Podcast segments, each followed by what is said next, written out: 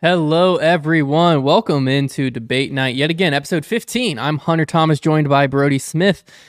We are going through some disc golf superlatives tonight, maybe talking about a few other things, and then, as, as always, taking your calls, hearing what you have to say um, before we pop over and watch Duke beat Kentucky. Mm, college basketball is back. Uh, I don't know. I don't know if I have much to say about it because I really haven't. You were just talking earlier that you haven't really been paying attention. I think too what it was much. was the, the COVID year threw everyone off.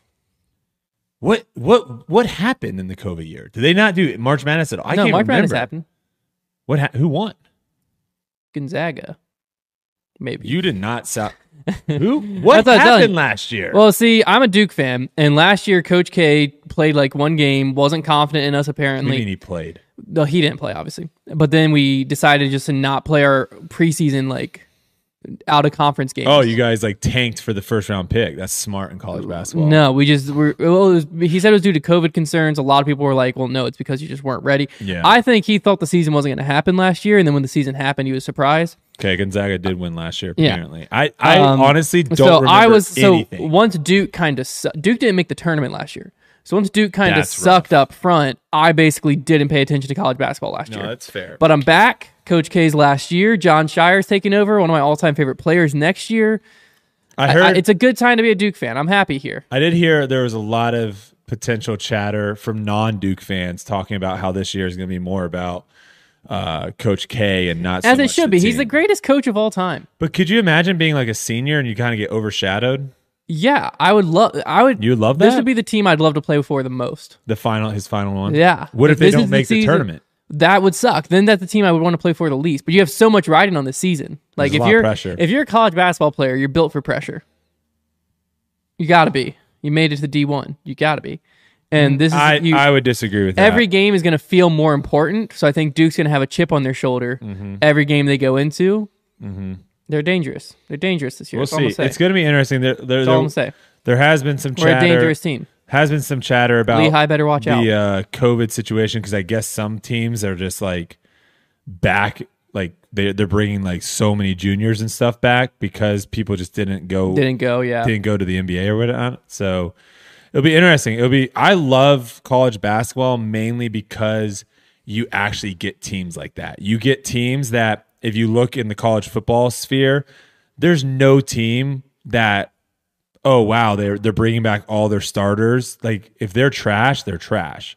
But in college basketball, like you could have a team that's like trash, but each year they get, Get better and incrementally better and better. better better and then they're all like fifth year seniors and like they're just nasty because they've been playing for four or five And that, years those are the together. type of teams that'll like make a run in the, yeah the March Madness i love those teams because they're just chemistry is so much in Gosh, basketball. can we talk about I, there might not be a better time in sports than march madness it, it probably is the greatest College time in basketball is the sports of all greatest time. sport. Period. Um, another thing that's the greatest that I just witnessed today, or not today, but this week, was this apple pie. Guys, I'm not kidding. I don't know if it was a good thing or a bad thing because Connor does owe me an apple pie, A Dutch apple pie, to be Yep. specific. and Kelsey found one at this like Chris, Christmas festival. I don't know what it was, but it was the best. When I say best, it was the best apple pie I have ever had. Silas, it will not be there when you come over. I apologize. Uh, but Kelsey did say that she put in a pre order for Thanksgiving for another apple pie and a pumpkin pie from this. lady. Pumpkin pie is my favorite.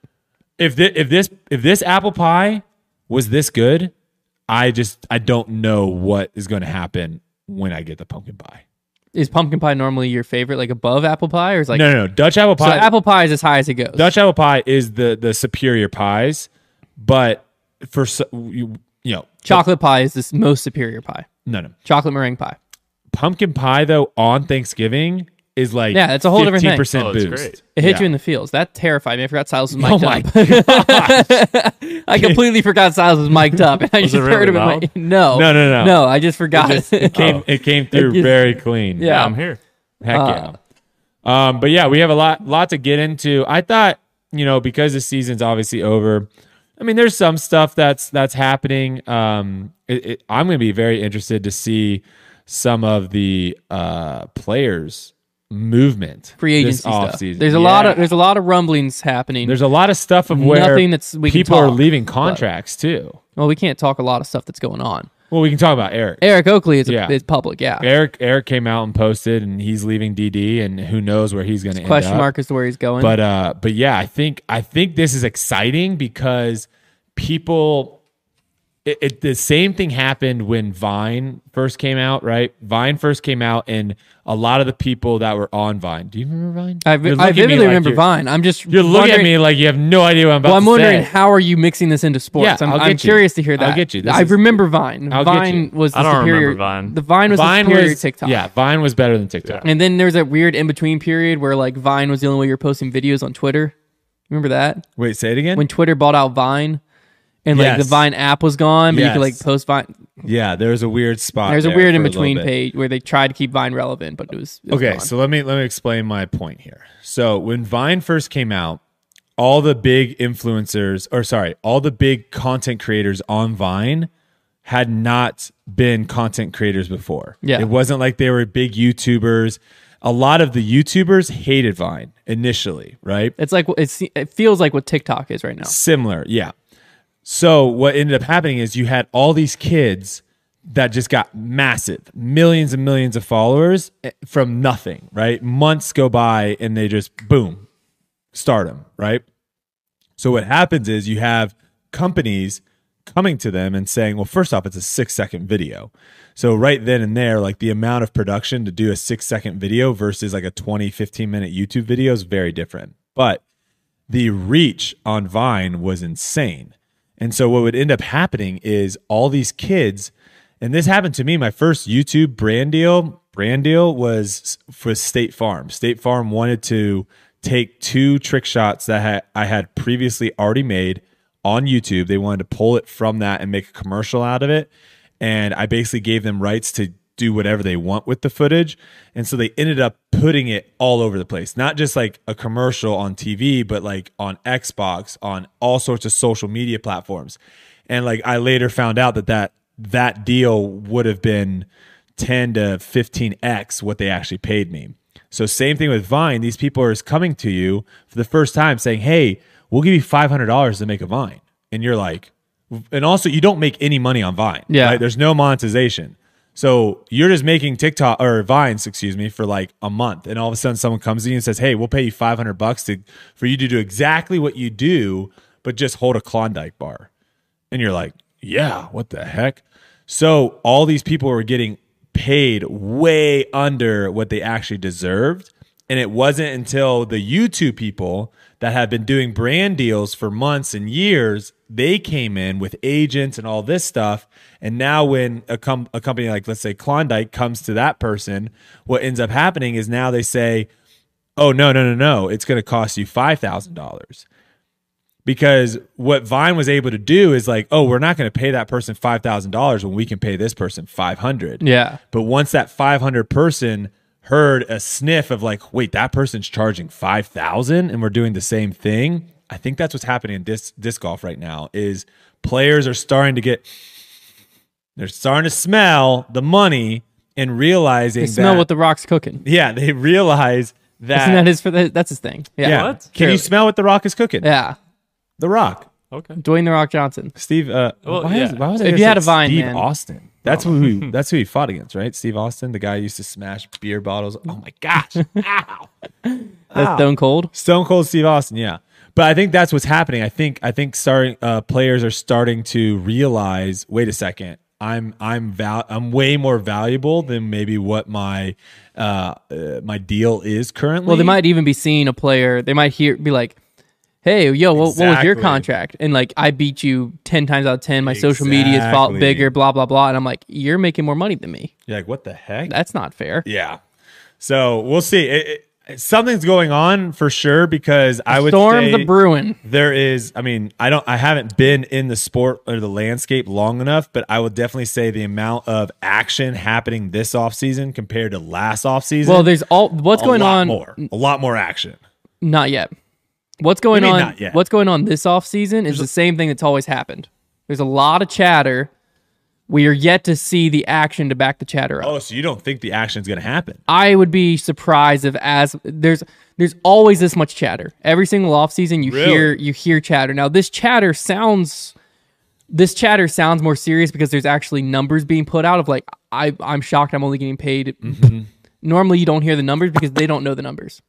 But every offseason you do hear X, Y, or Z be like, Yeah, look, I'm really not happy. I'm gonna start shopping myself around a little bit, and that's the last you hear of it you don't hear anymore. That happens every offseason. This offseason, it does have a di- slightly different feel to it. I would be surprised if as much action happens as you think, but I would be happy if it did because that would give us a lot of content for Grip Locked and Debate Night. One one thing to kind of wrap this up. Do you think Eric Oakley has an ace in his back pocket? Or do you think he literally is just like, I'm just going to go out on a limb and see what happens? Like, do you think he already has like something in mind set up? Or do you just, is he just going to be dark horse in it and hope Um, for the best? I think he has some things set up that Dynamic might not have allowed, such as maybe like a bag deal or something along those lines. I don't think he has a manufacturer lined up yet. Okay. Um, I don't know if he's even looking for one. To be honest with you, wouldn't surprise me to see him do like some sort of Drew Gibson model. Um, the only reason I'm saying that is because on his Instagram story tonight, he was posting pictures of his old discs, like a polecat. Uh, like it looked like a beat up end of a disc. Which, Interesting. those were both end of a discs, but he was posting just pictures of like wow, like breaking out some of my disc storage, blah blah blah. And I was like, if he had something that he was going, because I don't think he's going to Innova. I'd be shocked if he went to Innova. He's a very social media person. Um, that's where a lot of his value is, is in brand recognize like social Yeah, media people- mm-hmm. recognizability. That doesn't line with what Innova's pushed over the past few years. Honestly, his best team fit was Dynamics. That's why it's a, kind of a curious as to where he's going. Um, but yeah, so that's why I don't think he has anything lined up yet, and he might not be looking for anything. Uh, could be the other thing. He could just be going unsponsored Mm. and just seeing seeing the market of like seeing if you know he can just do a brand deal on his YouTube or Instagram for Here and there. Discraft to sell a buzz. I don't know. He might be trying to go that route. I will say too, with the tournament payouts getting higher and higher, it does allow players to not feel like they have to be trapped into doing a bad sponsorship deal because they can just bet on themselves. Yeah, they could be Right. like, if I play good, I can make I enough can. money. Yeah, I can. I can do it. Yeah, and then and then, then and also at the end of the day, if they really wanted to, they could just. I mean, they they themselves can get custom stamps from people too, right? Like, Mm-hmm. Yeah. So they could he could technically get a custom run from um Discraft, from Innova, And from, just sell 'em on his own and then site. He sells them himself. So There's I a don't lot know. Of, there's a lot of possibilities, but I don't. I personally don't think that he. I don't personally think he left Dynamic and is immediately going somewhere else. okay, I don't. I think that he might he announce w- by January do you that think he's he would have gone. announced if he had? No, something I don't lined think. up? I don't think he would have announced the same thing. okay, I don't think they would have been the same post. gotcha. Uh, I do think that there's a possibility next week, two weeks from now, we do see a post of this is where I'm going. I could be completely wrong. I just get a feeling that he either doesn't know where he's going or it's going to be some type of mixed bag situation. I will say, coming into the sport, I didn't, I, I didn't see the hype. I didn't understand the hype. Like when people were talking about, oh, this person's going to this manufacturer, oh, this person's going here. I was like, well, who cares, right? But now that you're in it, it is kind of fun. Yeah. Well, it's the It same. is kind of fun. It's the same to us as like when players are traded to different sports teams, Teams, because yeah. Mm-hmm. I understand it's not actually a team, it's an endorsement deal. But for Eric, for instance, he went so full in on the felon Mm-hmm. that wherever he goes next, it's going to be very interesting to see. Like, let's What's say, his let's say, go-to? let's say it was Discraft. Like, is the Raptor as good as a felon? you'll be able to Raptors. you'll be able to know by the way Eric's throwing, and he'll obviously say it's as good as his felon or like it replaces it, but you'll be able to know when you're watching him throw and stuff. And that's the stuff I like watching is like if he went to MVP, I'd be just mesmerized to see what is what is MVP's felon like. What is he throwing for that felon slot? And it like allows players, and that's what I think is a big benefit to brands is like if Prodigy could land him, and then Eric started throwing the FX two in place of the felon. Everyone who knows Eric for throwing the felon would be like, "Well, I might as least. I Yeah, kind of want to try the try FX two because you know he's he's been money with that thing, and you know I liked the felon." So I think that's one of the like hidden values in players is that initial switch. Everyone's so interested in what is in their bag that replaced what it used to be. Because I don't even I don't like the felon Mm. personally, but if Eric Oakley started throwing the FX two like crazy, and You might check it I out. might be like, you know, I might want to check that out because Eric Oakley made the felon look really good. Now he's making the FX two look really. I good. like it. It's exciting. Yeah. And uh, I think that's more the excitement behind it. It's just ke- everyone's so curious as to what? what. they're Mhm. going to throw, too. yeah, like there's a there's a whole aspect to it because in, in golf, if you switch from one man like Titleist to TaylorMade, Yeah, it's not. there you go from I mean I don't even know the names, but basically a driver to a driver. Like Yeah. it's it's not as Which is so funny, though, because the- Specific. The, money in the sponsorship and manufacturing in golf is so much higher. But it's just that the club has a different type of effect than a disc. Because like the Mm-hmm. disc, it affects the entire everything, like the flight, the fade. yes. So in golf, it does have a similar thing, but it's a less visual effect. So people don't really care. Yeah. He's hitting a seven iron. It's a seven iron. Yeah, In, in and disc it's- golf, it goes from a T bird to a mantis to a raptor to a felon to an FX two, and like you're just mesmerized by it. It's also cool though seeing someone throw a disc that you maybe have never seen throw that way too. Yeah. Right. So like players can come in and they can almost a disc that you think you know how it's supposed to fly. Uh, a player could almost like you know completely flip that upside down and come come in and, and completely show you wait no this disc can do this this and Yeah. this and you're like oh my gosh so Well, that's like it would be fascinating. Um, Chris Dickerson, for instance, it'd be fascinating to see him with a company like Discraft because his play style is so much different than Paul's. Like the disc choices that, at least in my head, I've watched Chris. I know how the Prodigy discs fly. I watched the like mid and putter choices he makes, and then I've played with Paul and I watched the mid and putter choices he makes. So I think it'd be fascinating to watch a player like him go to like a, a Discraft or something and just see like he might choose the wasp over the buzz or he might choose you know or he might just throw the crap out of the focus or something something weird that like no one else is really Mm-hmm. does he throwing even type thing. throw a doesn't even throw a uh, zone just throws a ringer all over the place yeah like you never that's what i'm saying Yeah. It's- It's stuff like that is interesting. just fascinating because players will come in and latch onto weird discs that you never really expect Well, it's wild too because everyone thought like I would fall in love with the comet, right? Like everyone's like, "Oh my god, you're gonna love the comet! You're gonna love the comet!" I think I've thrown the comet like three times, and I was like, "I'm not." i told you from day the one meteor's the disc, ignore that the I- yeah. comet. The meteor's like the mid that I fell in love with. yeah Um, so yeah, it'll be interesting. All right, let's do an ad read real quick oh heck yeah before we jump into some superlatives. My Yeah, phone doesn't yeah. want to unlock. All right, let's take a second to thank our sponsors. This holiday season, I'm giving thanks to our friends over at Manscaped. Give yourself or the man in your life who needs it Manscaped and join the 4 million men worldwide who trust Manscaped with 20% off and free shipping with the code DEBATE20 by going to manscaped.com. You think your holiday spread is good? It's time to give the Give thanks to Manscaped Performance Package 4.0, or as I like to call it, the perfect package for your package.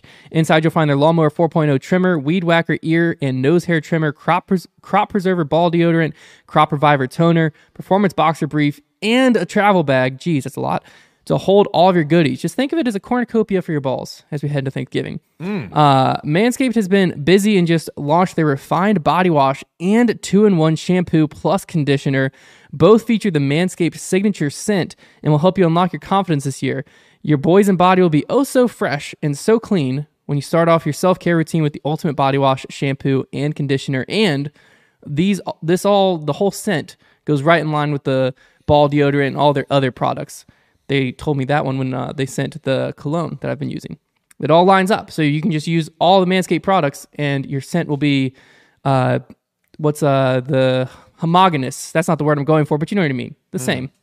Uh, anyways, get 20% off and free shipping with the code DEBATE20 at manscaped.com. That's 20% off plus free shipping with the code DEBATE20 at manscaped.com. Be thankful this holiday season for the best gift of all from Manscaped. Your balls will thank you.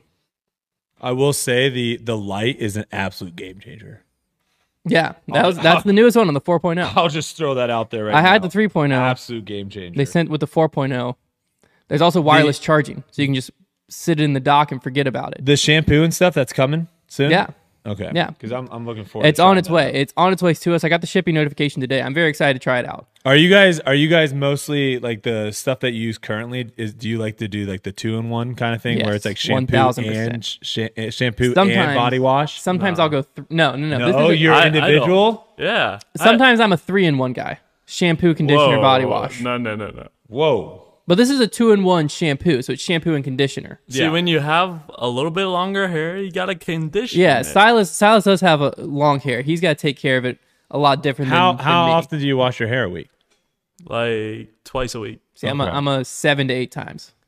It's, apparently, you're supposed to only wash your hair a couple times. Yeah, I don't Yeah. I don't go for like that. it's not Yeah. healthy to wash your hair a lot. No, it like yeah, because it damages strips. it. It's supposed to strip the oils and stuff. yeah, but Yeah. like what the heck? Like what am I supposed to do after I ran No, six see, miles? Like so am I supposed to just get water on no, it? this and is the it's- thing that don't I, smell? this is the thing I learned is whatever you've always done is what you're supposed to keep doing because your hair adjusts. So our hairs, we shower every day, produces oil way faster than Silas's hair. Silas showers once a week. Ah, Yeah. So like That makes sense. basically once Si- like if Silas showers once a week or not showers once a week, if Silas washes his hair once a week, my wife my Whoa, wife was whoa. explaining this because she hadn't washed her hair in like a week and a half, and I was like, that's gross, and she's like, no, it's not. Like my hair just doesn't get oily, and I'm like, my hair gets oily by the end of the day. She's like, well, that's because you wash it every day. Like your hair like adjusts to what Okay. what's going on. I just can't. makes sense. I can't see myself after working out going to bed without washing. oh, my hair. absolutely not. Like I feel zero like I chance. feel like it'll itch really What do you bad. mean? Like Just if water. I mean, just to get all the sweat out, yeah. that works. I'm not trying. I'm it. too scared to Might try. take it. that I'm much. too I'm too deep in at this point Yeah. to, to But try it. you don't have much hair. I mean, Whoa, hey, okay, all right. It's still it's still there. It's slowly it's it's still there. It's it's slowly going away, but it's still there. All right, let's jump in here. Disc golf superlatives 2021. I did have a couple people tweet me saying, "What is a superlative?" And I honestly have no idea. Does anyone It's actually just like know? an award. but where'd that where'd that word come from? I don't know. I only ever use it in yearbook. yeah, same. Yeah, Yeah, you like that's- had your class superlative. Yeah, like at the end Right. of the year. I won best driver, so Wait, how many how many people did you go up against? 28. Does that really Yeah, count? Um, that doesn't count. okay, thank you, Silas. I still won best driver. All right. Well, I'm just saying you beat 27 people. So All right, I'm still, I mean, I still won best driver. not you can't take that, away from impressive. Um. All right. So yeah, we came up with some of these, and me. then The person who won worst driver backed into a tree and totaled their car we, you, within a you gave two that month- award to someone. Yeah, someone got worst driver. Oh, that's awesome. Yeah, it was only because it was like an ongoing joke. Because within like a week span, they totaled their car, got it back. They were fine. They just like rear-ended someone. Then they totaled their car. They got they started driving their parents' car, and like two days later, backed into a tree in their driveway. Their car insurance must So be how like did you through get the, the, roof. best driver? Yeah. What? What, Like, what that- makes how- you the best driver? I just was the best driver. I'm flawless. I have a flawless driving record. My guess is that Okay. everyone had to get something. Absolutely not. yeah, and, so And they that just was- divvied them out. Yeah, No, that- I was like the- Like, Hundred oh best yeah, driver. best driver. Yeah. That's I fine. was on the yearbook committee that decided these. okay. So So, it's it's skewed. fixed. Yeah, it was fixed. It wasn't You fixed. fixed it. I didn't fix it. You fixed it. At least you didn't get class clown. No, that was uh that was actually the person your real estate agent got class clown. Dark Horse. All right, so what what we're what we're gonna jump into? Most of these we picked, but we also had a couple people on Twitter with some good ideas as well. So we we add those in. Those will be at the very very end. But essentially, what we'll be doing here is this is the 2021 MPO disc golf superlatives. I will come up. Uh, we'll kind of go back and forth with. We, we don't know what we picked. No. Sorry, we know what we picked. We But I don't know what I picked. Yeah, we I don't, know know you what picked. the other person. I'm not picked. looking at a screen, even though I could see it if I wanted to. So what we'll do is we'll basically both say our person and then give like a little of like why it is our person, right? And then the other person will go, and then after we both give our little, uh, you know, 15 seconds of why we picked that person, we can kind of try to say why your person shouldn't win and we should win, and then Silas, you're the final decision of who picked the best person. I'm the jerk. Oh. Also, if you're uh, watching live with us, thank you for tuning in. We appreciate everyone watching in and not watching college basketball.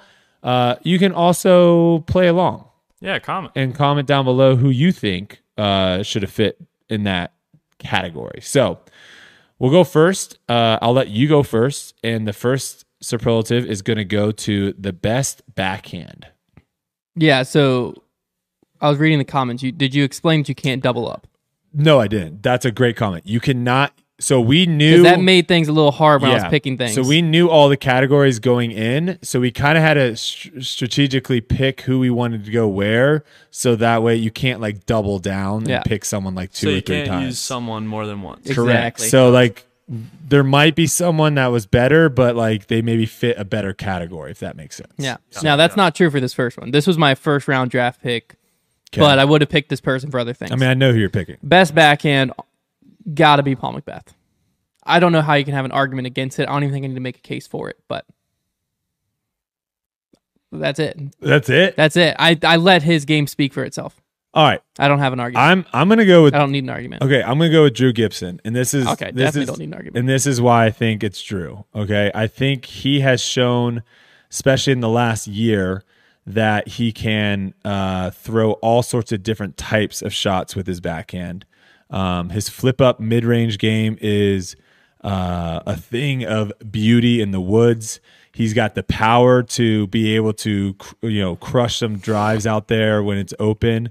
I will say it's close. I want to pose one question to I you. will say it's close. The one thing I would say with Drew's game that is lacking is I would say the putter. I would say Paul being able to throw his putters as well as he does uh, is a huge advantage. However, Drew has been throwing in a crazy amounts, crazy amount of shots. He threw one in at the Tour Championship. He aced on uh, at USDGC, and even though his his putter upshot game, I would say, is lower than Paul's.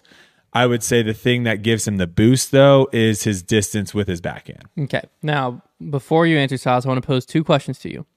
What? Not to Silas, to you. Okay. One, Mm-hmm. what is something that Drew can do with his backhand that Paul can't do? I would say his his distance would be one. How much farther do you think Drew throws than Paul? I would say 50 to 75 feet. And then the second one would be uh, I think his Heiser his Heiser flip backhand is better. That's just an audacious statement. Okay. Second question. I think Paul throws when he Paul throws straight, I think he releases on more of a flat line. And when Paul throw uh, when Drew throws straight, he throws his really flippy buzz. but you're saying that Paul can't throw that shot. I'm saying Paul doesn't. He doesn't choose to because what's more consistent? A disc that doesn't have to flip up and isn't angle sensitive, or a disc that has to flip all the way up and if you don't hit it hard enough, Well, might it's- hide you it's- out. Or if you hit it it's- too hard, turns more. The late hyzer flip though is super beneficial because it allows the disc to uh, land flat at the end, where the flat shot um, has a potential of uh, fading out to the left. It's close. It's very close. Well, my secondary I'm question- saying it's very close. My secondary question is who is more consistent with their backhand?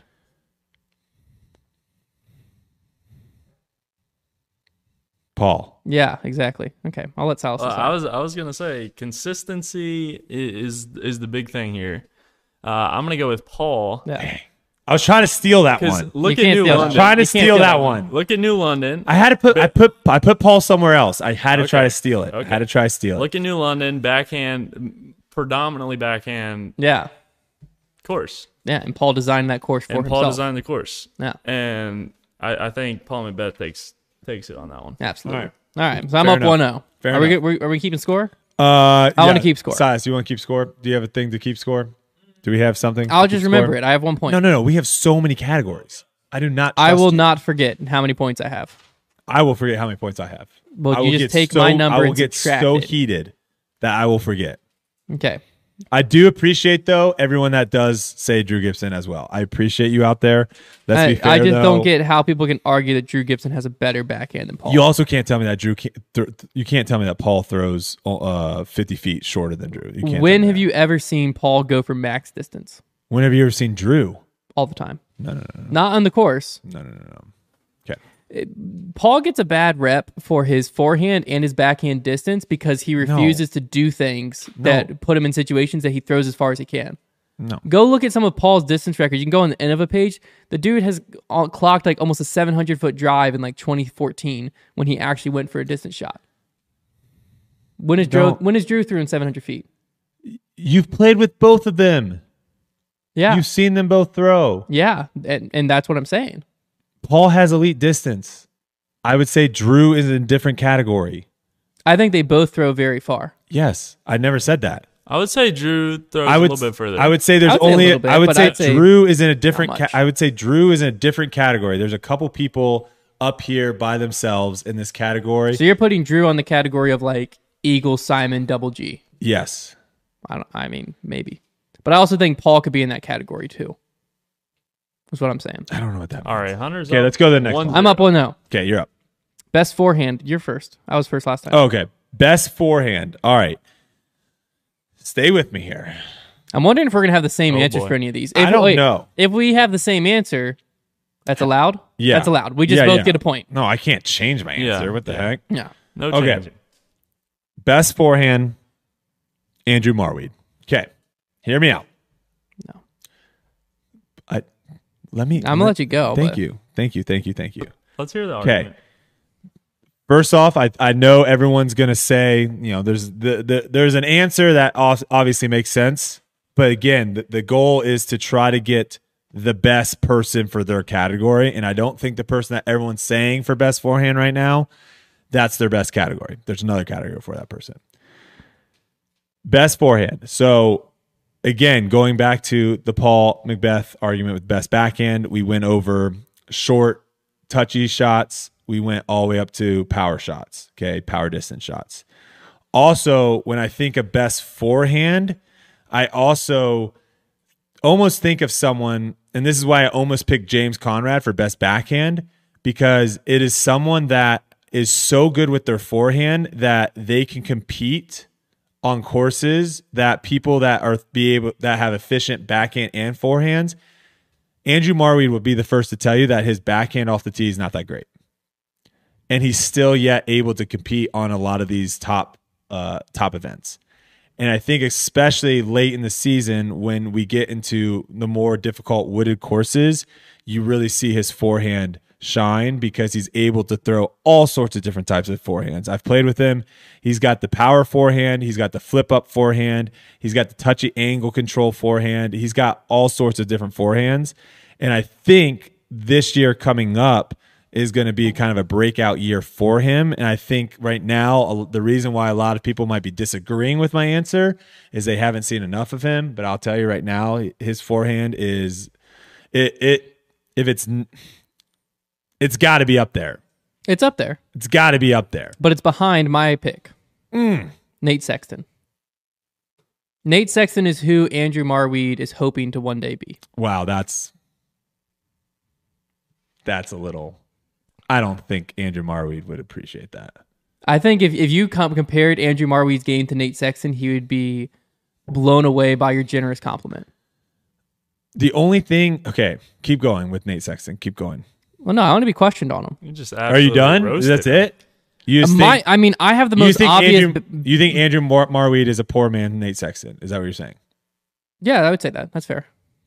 Okay, Because Nate Sexton, I, I- think you haven't seen enough of Nate Sexton. I'm gonna I'm gonna Name a shot that Andrew Marweed can do Hold- that you think Nate Sexton hold can't on. accomplish with a forehand. hold on. I'm gonna I'm going to say something that one of my uh, close compadres said to me uh, on a van ride today. He's gonna he, he told me that Sexton has a very very good forehand. However, it is a very specific shot that he throws. He No. throws a couple discs Incorrect. off the. T- this is what this he is from Trevor, FYI. This is what he said. He says he throws a couple shot, a couple different discs. I believe he said two different discs. I believe he said Already wrong. the um, crap. I'm blinking on. He the has the names. Orc, the Excal, the Sexton Firebird. the Firebird Those and are the his two main three. Excal are the two. He, also didn't- goes he didn't say Destroyer orc. and Wraith. He didn't say orc. Orc is like his go-to. He has He the also- cherry pie orc.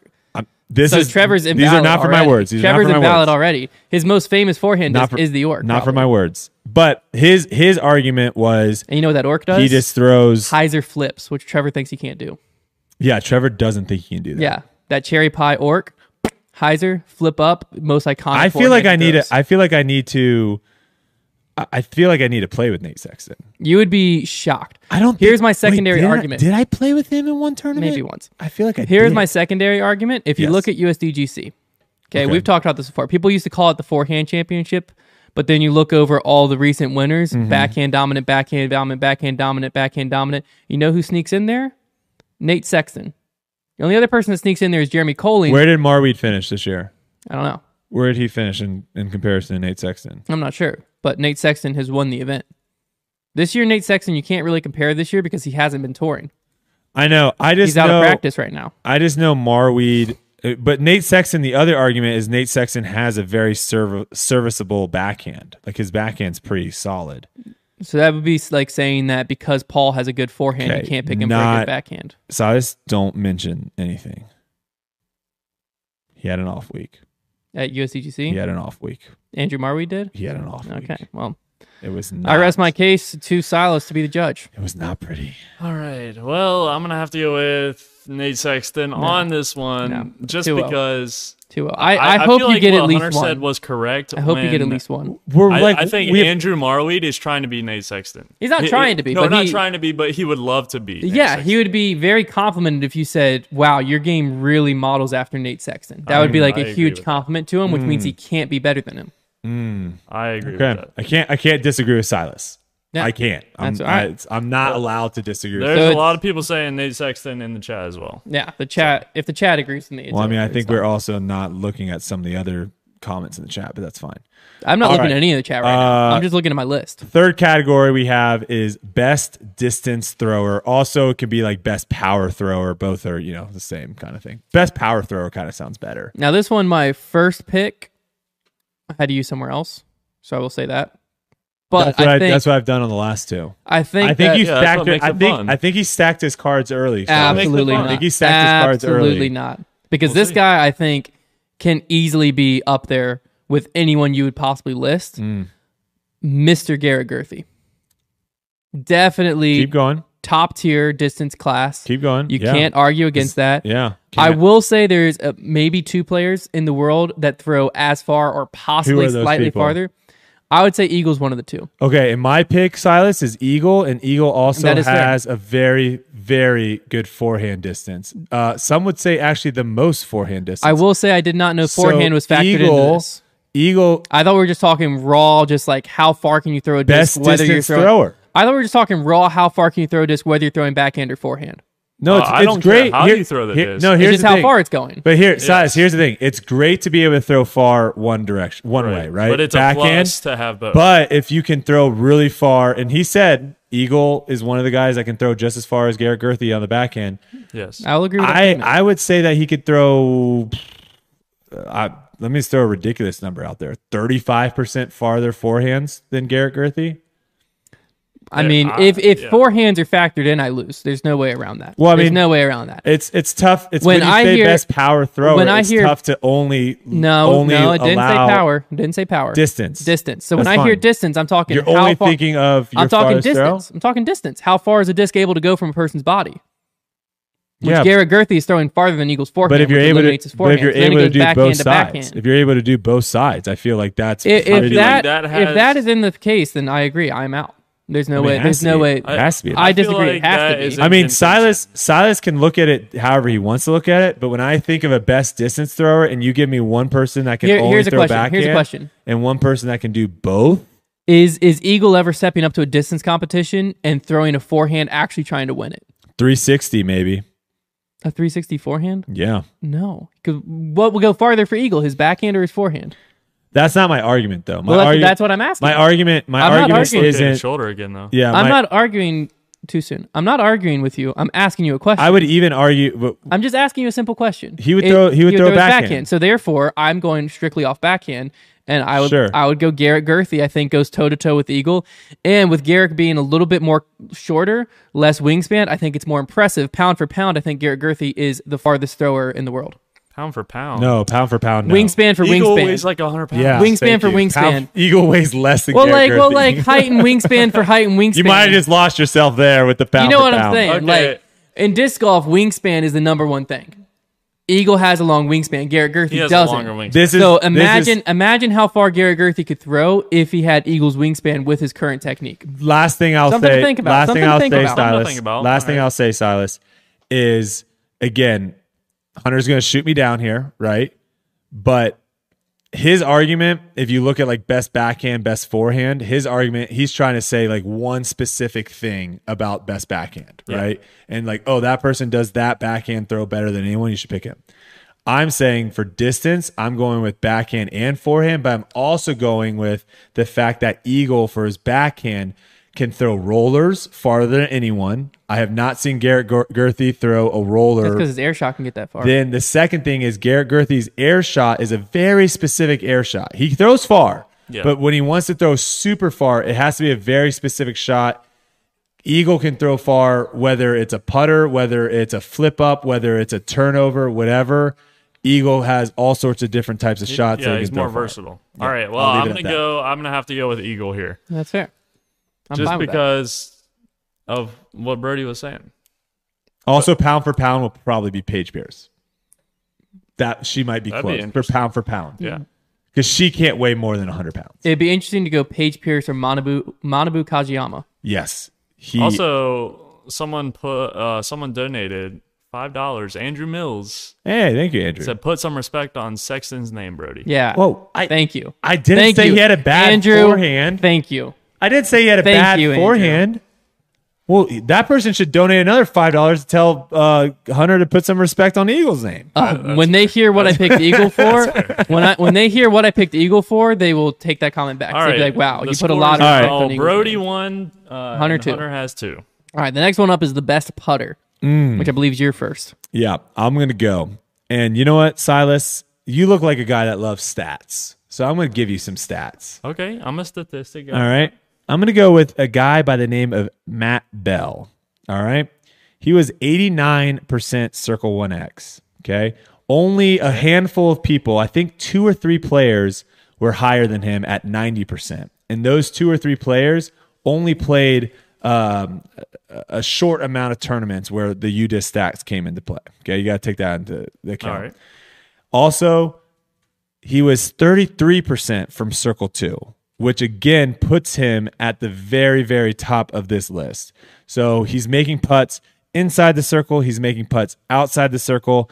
There is a name that might pop up that has better stats, and that person's name is Corey Ellis. Now, I don't want you to get too stuck in the stats with Corey Ellis if that's who Hunter picks, because Corey Ellis only played a handful of tournaments. There's not as much data out there and a lot of the tournaments that he played uh, were not windy tournaments. Can you read me his circle one X and his circle two putt percentage, Matt Bell? Eighty nine percent. Circle one X, That was Circle One X. okay, and circle two. Thirty three percent. Okay. So let me introduce you to a man who one percentile sm- shorter, worse than Matt Bell, 88%. It'll be important here in a second. Okay. Same exact circle two putt, 33%.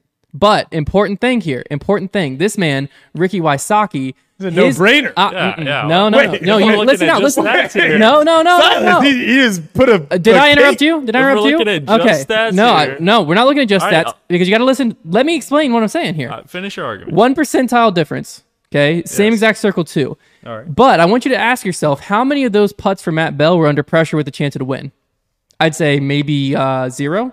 Whereas Ricky, player of the year, Right. a- a decent percent, maybe 30, 40, 50% of his putts have pressure on him, and he's able to achieve the same percent, 1% off, basically the exact same percent as Matt Bell with pressure on him and do it at a, a very successful rate. I, Ricky Can I- Wysocki can is I the best come in? putter on Can the I face of come the in? planet. You can Can I come counter in? it. Counter. Go for Um, it. Go for I it. believe the category is best putter, not best clutch putter or best putter. not what I'm under arguing. pressure. That I'm goes saying- along And then also, I'm Silas, saying it's harder remember- to putt under pressure. Silas. It's harder. So i- if if he was a, if they were the exact same caliber putter, then Ricky should be worse than Matt Bell by a significant bit because of how much pressure he's Silas, constantly you remember you remember the putt. You remember the putt to tie. Mason Ford. You under. remember That- you, remember the and putt. you remember the conspiracy theory. around Silas, that. you Innova remember the paid him putt. off. Yes. Silas, Innova you remember, paid him off. You remember the putt. That's all Innova I'm, paid him off. I'm just gonna say you remember. You remember. We were at New London. Yeah. I do remember. And Stats you, don't and lie. You you were very. I'm you just were saying. Very inquisitive about. I'm that saying to putt. be able to be basically the exact same percent with how much pressure Ricky was under week in and week out. I'll, I'll say one more thing. One more thing. I was on hole. This just shows you how bad I was playing at USDGC. I was on hole 18 at USDGC, which kind of like count um count counted co- counted corners. Cata quarters, what? cata corners. Sure. Uh, hole one. And I'm trying to blank. I'm blanking on who I was playing with. I was playing with someone, and Matt Bell was like 55 feet up on the hill. Like he threw kind of into those bushes up on the hill. And the guy l- that I was playing with looks at me and goes, Watch this. Matt's about to cash this. And just does his and just in the bucket. The only other person that puts the way that Matt Bell does from circle two, where you're just like, Oh my gosh, that's a thing of beauty, is Greg Barsby. And there's a reason neither of them are world champions. Oh, frick, Greg is. Greg is. oh, Whoa! Whoa, whoa, whoa, whoa. dang it. Dang Come on, it. man, come on. Give him some also credit. remember the statistics. Yeah, please. One percent. Think about that. One percent. I will say stats do not lie. No, just think about the scenario. I Oh, painted. caddy corner. catty corner. What catty were- corner. What were you? I said catty corner. Cat a Oh, corner. it's close. I Catty say corner, cat a catty corner. Same same thing. Stats do not lie, but the pressure, the putting pressure is there. That's a big factor. You gotta you and gotta it weigh is a that. factor. So I'm gonna have to go with Ricky on this Yeah, one. you got Just to. Fair enough. because it's it's one percent off. Fair enough. But That's the- good for- there's, There's ex more ex, more pressure. That's good for on fan Ricky. trust. You would have lost a lot of fan trust if you went Matt Bell over Ricky Wysocki when it came to putting. You would have. So the fans, the fans are. I think continue to people trust would your votes. have thought Silas was brave. I think they would have thought that S- Silas was intimidated by you.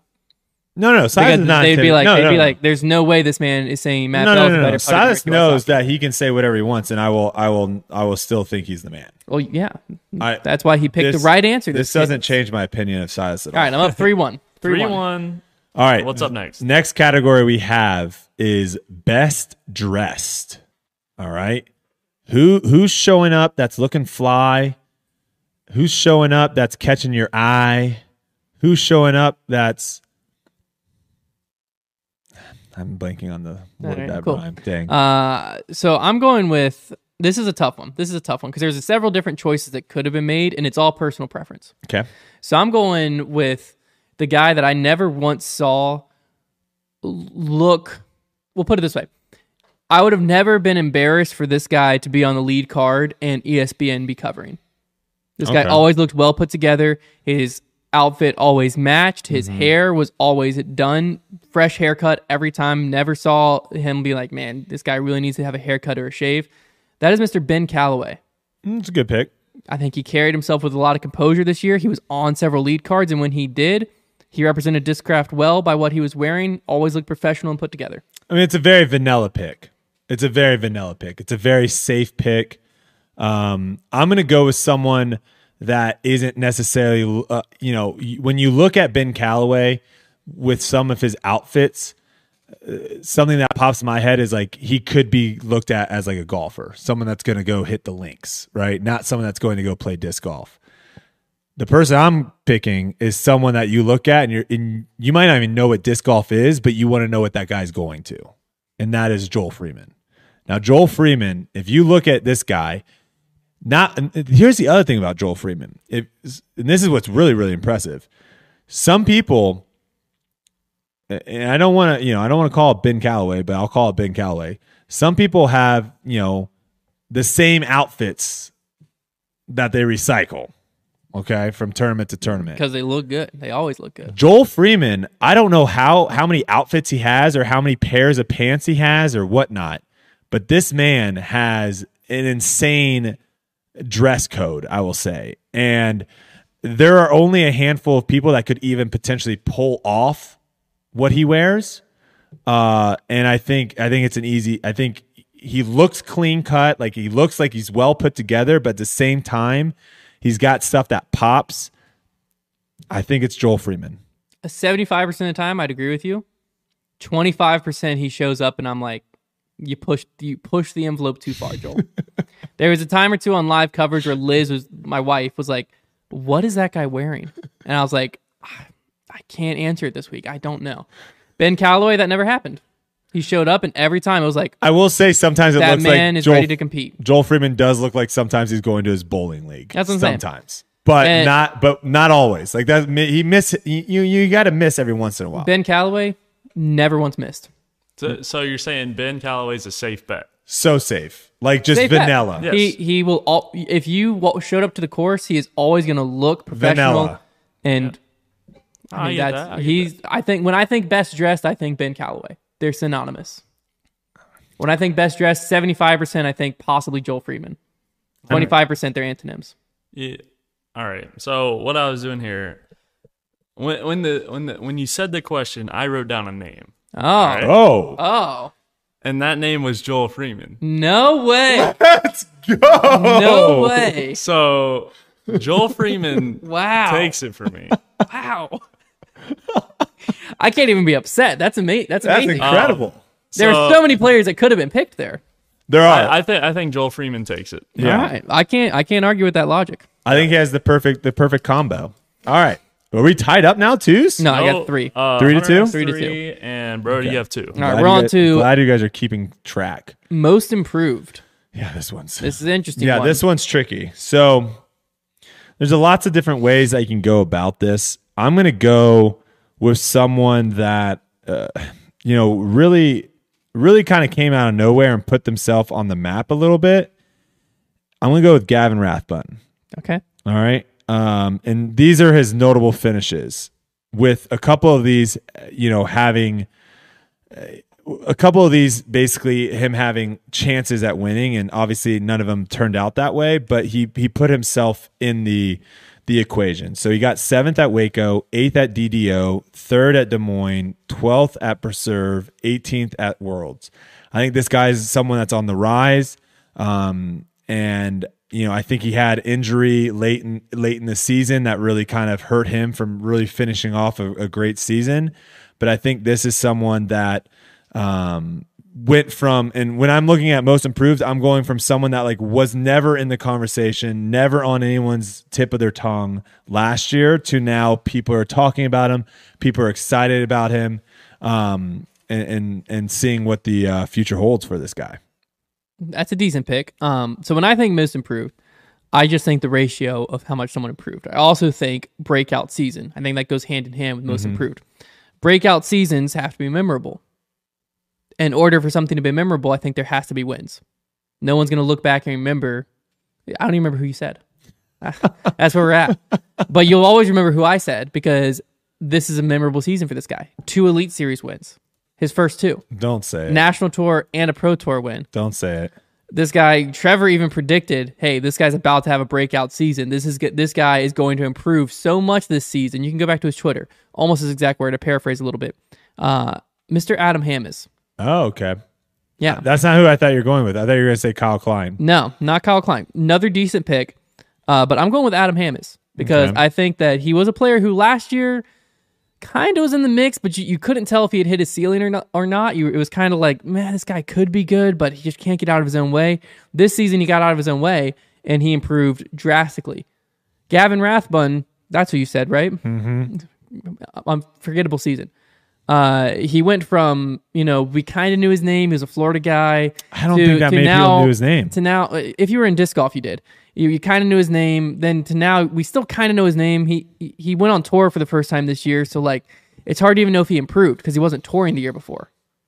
Adam was on tour the year before. We can look directly at no win season, two win season, and one of them was MVP Open, one of the hardest events. I think the thing though, Silas, you got to take into account here is you know the reason why I didn't take Kyle Klein. Right, Kyle had an incredible season as I didn't well. take Kyle Klein either. um, is because we all kind of saw like the improvement was already happening towards the end of the season, right?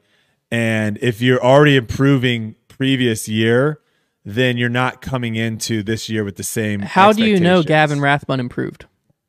How do I know? I Yeah. looked at his season prior to the season. What was here. how many pro tours did he play the season prior? Prior, A decent amount. Just but if curious. I'm looking at if I'm looking at Adam Hammies here, he got 13th at the Tour Championship, so he was already in the Tour Championship last tour year. championships and awful. Oh, you're talking about last He year. got yeah last year. He got 10th at USDGC. That's pretty good at a major. He got 16th at Jonesboro. He ended up getting se- uh, fifth at Idlewild, second at a Silver Series, seventh at Deglow, Silver Series means nothing. fifth at Waco. So just there Now, alone, how many how many wins did he have that season? No, he, Okay. no, I agree. I agree. Making the jump from top tens to to wins is huge. I agree. Well, what would you say is harder to go from like playing local A tiers to come in and like maybe twentieth, thir- averaging like twentieth, twenty fifth, I would say Uh, your or winning on the game- pro tour? I What, would what's say- the what's the harder jump to make, going from but we're twentieth not. to win? we're not saying. or- I'm but- just I'm just no. asking I you a question. I agree. But we're not Might prove saying me wrong. We're not saying who did something that was harder. Obviously, it's harder to Well, win than wouldn't to it- cash at an wouldn't you have event. to improve more to be able to do something harder? Do you think I improved more in my first year or my second year of playing disc golf? Well, are you going from zero to hundred? Or are you going? No, my first year playing disc golf, where I started to where I ended my first year to where I started my second season to my se- second year. I think they're very comparable in different ways. Okay. I would just say as you're getting better and better and better, there's less room for you to improve. but you're improving more within those increments because it's harder to make that jump. this is going completely against our argument the other day. That's because it's a different argument. It's it's the argument is like the improvement that it takes to go from like a 10 minute mile to like an 8 minute mile is not nearly as hard than it is from to go from like a 4 15 minute mile to a 4 minute mile. I don't think that's the argument here. I just think we're looking at who made the biggest jump and improvement. I think it's easy from someone that no one really was talking about the previous year Because he wasn't playing events. The other person that you could say is like a Gannon Burr, but Gannon Burr, I think, This was is rookie season. his rookie season, but also Gannon Burr was good from the very get go. Like Gannon Burr, like got shot out of cannon, so it's like we no one really knows where he came from. so, all right, Sauce, what you got? Time for the verdict. All right, here we go. I think we're we're not just looking at standings necessarily, because Mm-hmm. if if Paul got second every tournament and now he's getting first every tournament, well, That's a massive improvement. He improved by 50%. 100% actually. It's a Or- 100% or like improvement. he just got a compared little to bit. someone who got who was in fiftieth but placed top, They'd have to let's get in say the top, 25. Okay, top twenty-five. Like Yeah. I think I think. But it's now you just- take someone who's been playing locally and wasn't even placing on Pro Tours because they weren't playing them. And now they're placing on Pro Tours. How do you know they they're the improved? most improved. How do you know they improved? He could have been just Because that of good. their standings. He could have been just that good at the A tiers. It just not been playing on the Pro Tour. He could have got worse this season. We'd have no clue. We'd have no clue. All I'm going. played in with Gavin tournaments last year. Rathbun right. I won't argue with As, as Silas. the most improved. I won't argue with Silas. He's wrong, but I won't argue with him. We can't argue with him. I, I'm not. We're not allowed to. I can say he's wrong. all right, next category. I love It is this. now. It's tied up three three. yeah, I love it. It's tied up. It's real. Next category. I love this category. Brody paid him off. Most likely to be a world champ that hasn't already won. Yeah. So this is I why love this category. This is why I, love- saved the one and only Eagle McMahon. A hundred percent. There's no other answer. I don't know Mm. Okay. how you can argue around that answer. I can. I'd like to see you try. I can, and the answer is Chris Dickerson. Yeah, okay. That's hilarious. How many majors has Eagle won? One. How many majors has Chris won? One. Okay, there you go, Silas. To you. Well, no, because Dickerson is That's it? entirely dependent on the course. um, Eagle who is a better overall player? Eagle McMahon or Chris Dickerson? Eagle. Who's younger? Eagle McMahon or Chris Dickerson? Eagle. This I will- is the I will only. say, this is here's the the only thing thing I'll I'll say. say. Eagles hurt. First off, okay, you Yeah. gotta take that in count. It wasn't a serious injury. That's already been confirmed. All he right. might already be back to 100%. He might be back. Okay. The other thing I'll say though is the one thing I haven't seen from Chris Dickerson. Okay, because at USDGC he w- had a lot of pressure, and we talked about this earlier, right? Pressure putting. He had a lot of pressure with Calvin chasing him down. Terrible weather. He wasn't playing that great, and he fought it off and still won. Right. Yeah. We haven't seen Eagle do that yet in the biggest stage, the Not in the biggest, biggest spotlight- stage. We saw him do spotlight it five times though this year. but but just how you just how you look down upon silver series you have to have the same look down upon elite series compared to majors you have to because it's the next step up you can't say silver series you can't no, the you reason can't I say, silver, is series 'cause- don't matter No, the reason I say silver series don't matter is you never know the field of a silver Se- silver series. Silver series, but a holy majors cow. field is way better than an elite series field Oh, so the top players aren't at least series. not all of them i didn't even realize ricky didn't play uh, des moines i completely forgot about that That's just one random one. i mean how many random top players need to not show up for it not to be matter If Ricky and Paul both don't show up, So- then that's a bad tournament. so what about ricky and eagle That's also be a bad tournament. What about Ricky and Kyle Klein? Yeah, if two of the top four players, so Ricky, Eagle, Paul, Calvin, if two of those four didn't show up, What about Kyle? It it is. You got Chris Dickerson. notice how much he's having to argue because he knows that Eagle No, no, no, McMahon no, is no. the better pick, and No, he's no, trying no, no, to no, no. convince. I'm you. just saying that's something to think about. That's something to think about. Who would you say is percentage wise more likely to win a world Wait, title? what what major did Eagle win? Konopishte. All right. I will, I will say You can't I will make say that this. face. You never even watched that tournament. didn't make a face. I just looked at Silas. Y'all both have never even seen Konopishte. I just looked at that. I just looked at Silas and Chris Dickerson won USDGC with everyone coming down his back. And disc golf's bigger in Finland, and he won Eagle One tournament. In How? Finland, What year was that? 2018.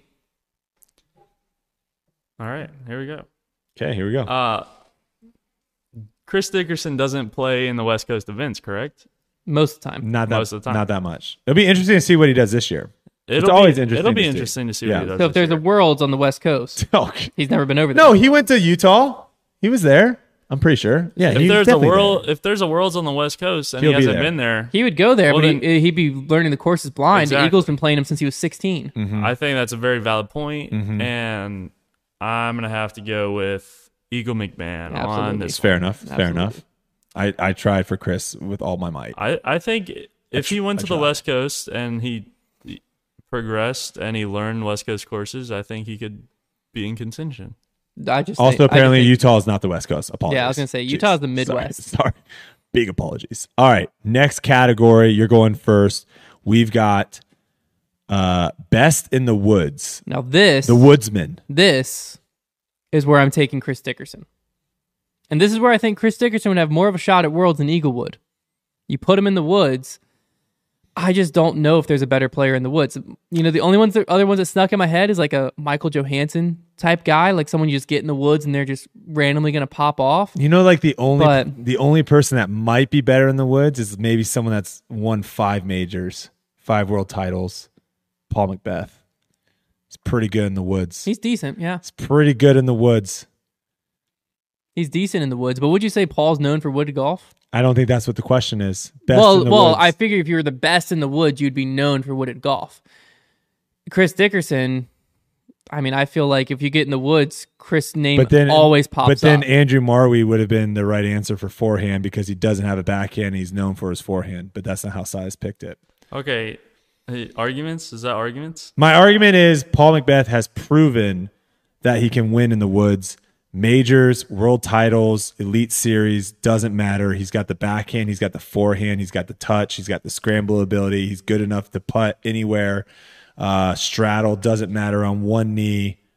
and I would argue Chris Dickerson. I don't has think I don't all think of that, and he plays more wooded courses throughout the year because he doesn't leave the East I think Coast. the only time people are saying that Paul isn't the favorite to win a tournament is when it's on a golf course and someone like Eagle that has just the raw power and the ability to throw 700 foot rollers. Um, I think that's the only time. I mean, Chris Dickerson just has more experience in the woods. He never goes to the West Coast. He, he, he never goes to the West Coast But Because now of you're, how- now you're comparing like world champion to uh, world forest golfer, well, but it's not it's not who has the most world championships. It's who's the best in the woods. right? Not all But of you Paul's, have to be good in the Not woods. all of You've Paul's gotta world think- championships you were in the just- woods. You just got to think like too, like you look at a One of course- the more wooded world championships. you look at a course like New London, 2018 loses to Greg Barsby. you look at a course like New London. There's a New- reason New he, London. there's a reason he made that course in the woods. Would you call that a wooded course? Yes. The heck is wrong Semi. with you? That's a very open wooded course. That's a very open wooded course compared to what my boy Chris Dickerson's dealing with in I wouldn't Tennessee say and it's North Carolina. super wooded. It's not super wooded, but you're not saying that's an open course. It's open woods. I wouldn't use that as a factor to determine who's good in the woods. I would not use New London as a factor to determine that. I'm just saying, if Paul didn't like playing in the woods, he would not have created New London the way he created it. That's what I'm saying. I disagree. he would have wouldn't gone he to a wouldn't golf have course. choice. He would have gone to a golf course and just made a made a temporary course on a golf course and said, "Th- "I want this to be like a big tournament." I don't know. He, it's he it's tried tough. doing that actually first. It's- Ivy Hill. Arguments that was his have first been choice. made. Okay, so I was- Arguments have Yep, been made. yep.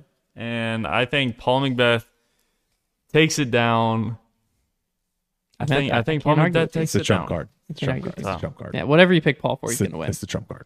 So I, I- I I almost, would I take- almost snuck he got Drew, and that would have been a double whammy, and I would have loved it. But I'll take I'll take one for one. I would for take this. Paul over Chris in the woods. To be fair, let's Yes. just clear that one up. I was just making an argument to try to win. All right. Well, no, our, our when we're doing this, we're not saying the other. I had already person's picked wor- Paul. Yeah, we have to we have to try to argue our guy. yeah. Yeah. yeah. I do doesn't think- That's what necessarily- that's what makes it fun. yeah. That doesn't Yeah. necessarily mean that we believe it. It just means like that's who we have. And okay, Yeah. Because you could pick the other person for the other category exactly, if it's them. exactly. Yeah, I All right, picked what's Paul. our score at? Four to four. Four to four. Ooh, Tied going up. in. All right, number nine. We've got most likely to cause a backup. This is you first, I believe.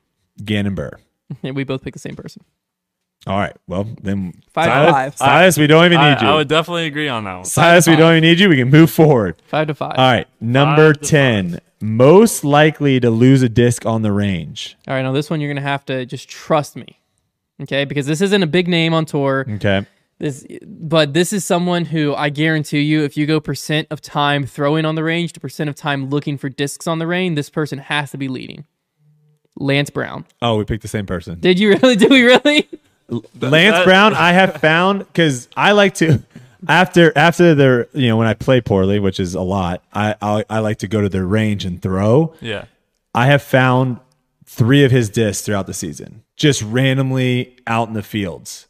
So like, he he obviously lost those. So it's got to be Lance Brown. Yeah. I had a feeling that's what y'all are gonna pick. Yeah. Okay. Yeah. So Yeah, we're on the same all right. page. We're moving. We're moving High five. forward. Easy. moving six- forward. six. Sorry, Lance. All right. six to six. This is a good one. Best hair. Yeah, this is a great. Is this one. me? This is you first now. Okay.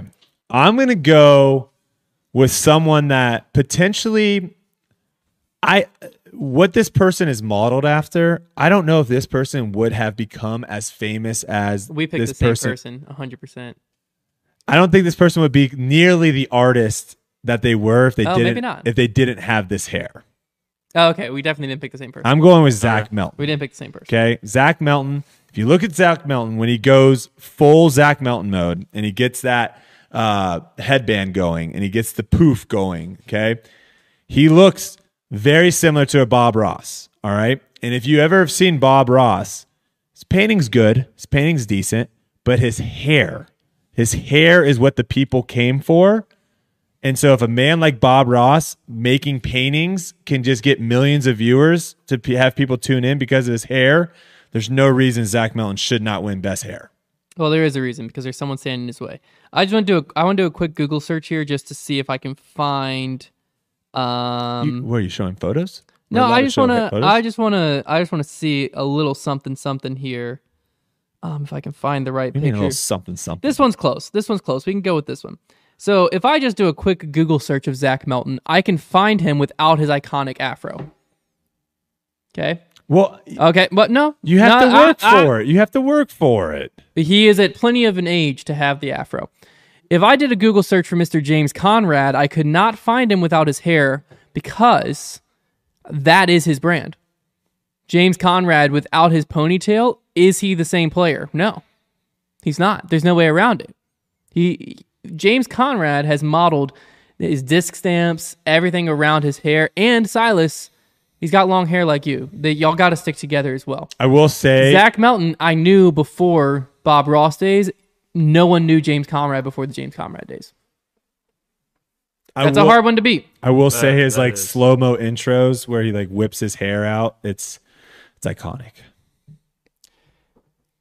Is it, it's just, do you like the fro or do you like long hair? It's not even that. It's, I mean, that's what it is. Well, I think just an opinion.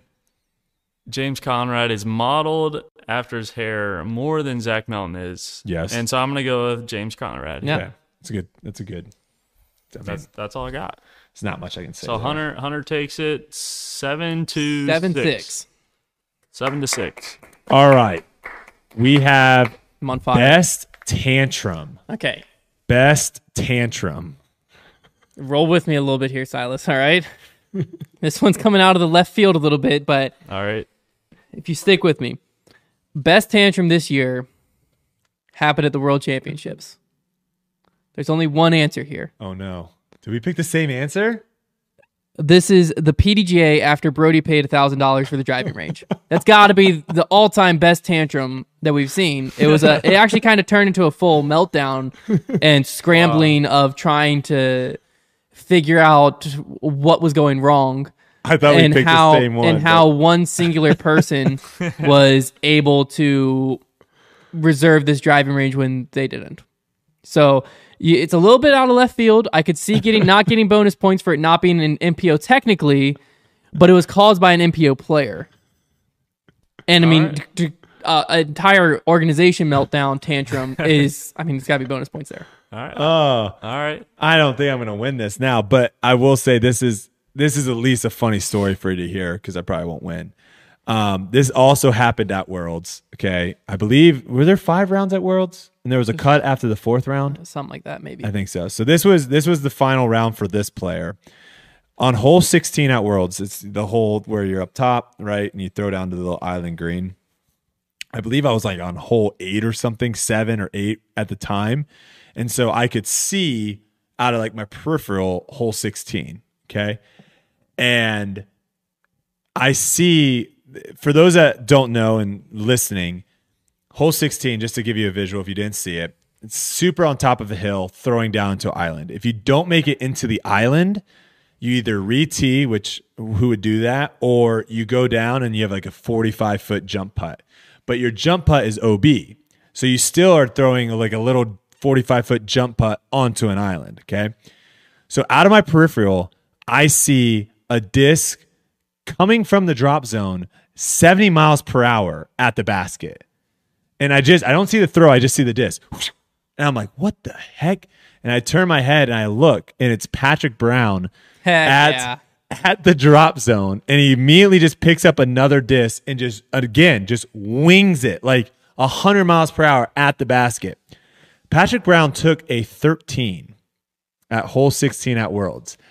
I got the story. Apparently, he was on the tee and decided that he was not going to leave until he threw it on the island.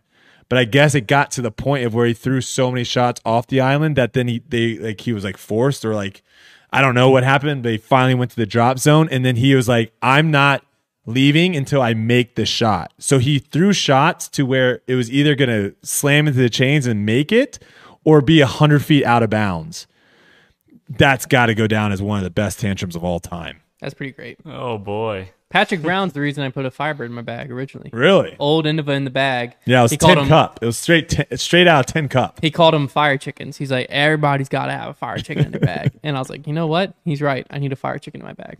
All right. I think there's some. So for Hunter, technically not in the MPO, That's fair. That is fair. but the player that Cause it is an NPO. not well, I guess you could say cause. Yeah. Uh, and then what was his name? Patrick. Patrick Brown. Brown. Okay, Can't Patrick even Brown. remember his name. Can it I don't be a know good this tantrum guy. If you don't know his name, I mean, The only thing I wish was that we could have got like some video. or Yeah. Something. Something about it. I mean, Brody could have made that entire story up. I no, I did. You can look on Udisc. He got a thirteen. Well, I- yeah, but, I but we re-looked. can't we can't look at how he got that thirteen. That tantrum wasn't on camera. Oh, people know. People know. I didn't. know. so for that reason, there, I'm gonna have to go with the Patrick Brown. No, Only because you. this is rigged. Only because it, it wasn't an MPO. I respect it. I It respect wasn't it. an MPO. That's, respect that that's out decision. of the rules. Yeah, I Kind of a told jerk you- move though, Silas. I, I All respect right. that. I respect that. So What what's the score? score We're tied up update? again, seven It's tied seven. up seven seven. All right. Damn. Yeah. All right. I had to throw this in here. This is a great category. The category is most likely to get freaky. It's you first. All right, I'm gonna go, and uh, this is again. These are kind of all open for interpretation. Like, what does that mean? Get freaky. I'm gonna go with the idea of like someone that is like going out of the box, right? Yeah, Like for example, hole two at Worlds this year at the four was a hundred and eighty foot, two hundred foot straight putter shot across the water, right? With trees all over the place. But you just had to throw it through this little gap and then you get yourself a birdie and you move on. Okay. Everyone's throwing putters. Some people are a little bit on the wild side with like the flip up forehand. I'm gonna go with the man that decided to throw a grenade through a gap the size of a basketball and parked it. And that is none other than Kevin Jones. Uh, this is also the man that uh, never lays up, also the man that continually will throw shots that forces his body to contort and he ends up on the ground just to spring up like a spring chicken. Uh, Kevin Jones is an absolute maniac and has never seen a shot he didn't like. So when I think of get freaky, um, I'm thinking someone who's just like unpredictable and also just refuses to go with the flow. The flow's going one way, he goes the opposite way. Uh, and that is why I'm going with Drew Gibson because everyone, everyone sponsored by manufacturer, open bag Oh, I see what you did. everyone everyone you know all the normal th- bad companies getting sponsored by bad companies he's like you know what this year not only am i not going to be sponsored by bad company i'm going to go so retro that i'm carrying like a wide tournament backpack. I'm not even carrying a backpack. He's going, you know, hey, this com- I'm throwing the buzz so well that Discraft should be paying me to throw the buzz. No one else is thinking that. No one. No one. He's in a different room. We're all we're all sitting around a table talking about manufacturer sponsorship, and we're, we all of a sudden look up and are like, "Where's Drew? Drew's not even in the room with us. He's in a different room talking about a whole other thing because he's gotten so freaky that he's not allowed in the room anymore. And he's like, you know what? If they're not going to pay me, I'm just calling this a mid range. I'm not calling it a buzz. It's a mid range. That to me is the embodiment of uh, someone who has gotten freaky, if you will. Your answer's so bad. I wasn't prepared. How is that bad? For, I wasn't even prepared. How's that Well, because I wasn't even prepared for Drew because he's not freaky at all. Uh, I was prepared to go up against Simon because I thought that was a favorable thing, but I think I I think thought someone was gonna pick that. I think I think Paul broke Simon when they played this year, and he started throwing like Paul lines and started seeing like, oh wow, I can actually be very competitive if I don't have if I don't throw crazy shots. So I, that's how I was gonna compete against that. But you went Drew. I don't have to say anything. I mean, it's obviously the guy that's throwing grenades all over the place. Well, it depends on your definition of freaky. Drew, Kevin just kind of has fun. Drew's lifestyle is freaky. Nothing Drew does is cookie cutter. You can never predict his next move. oh, it I, now I didn't fe- know we were talking about like most freaky off the course. Well, it used the the prompt I was no got specification, was, was mo- the That's prompt true. I got was most likely to get freaky. That's true. I mean, if that So was I the just immediately case, think you're I don't Gibson. think Drew's the answer. I think there's a lot of other guys on. Twitter I that, that get was the freaky first one that off came the to my course. mind. That was the first one that came to my mind. Just saying. I just don't think you can predict what Drew's going to do next. Okay. All right. I think Kinda Drew freaky. is a very unpredictable guy. I think Kevin is very interesting and creative with his shots. But I'm going to have to go with Drew on this Heck one. yeah, heck yeah. All right. Because, felt like I because got he one doesn't stolen. go, he does not go with the flow, No, and he he does his own refuses. thing. Felt like I got Exactly. stolen there. Felt like I Exactly. got stolen That's a there. great one. That one hurts a little bit. that one Appreciate it, hurts. Silas. I that appreciate one it. hurts a little bit. All right, this next one, I'm the first to say it, right? Yeah, you can The go. next one on my list is the most likely to hit first available. I don't have a case for this person. It's just a gut feeling. And I feel really bad. I love this person. I think they're funny. I think they're great. But I just think that in a tournament, for some reason, this is the one that I'm the least surprised if I'm watching a lead card and this guy hit first available. It's Jeremy Colling.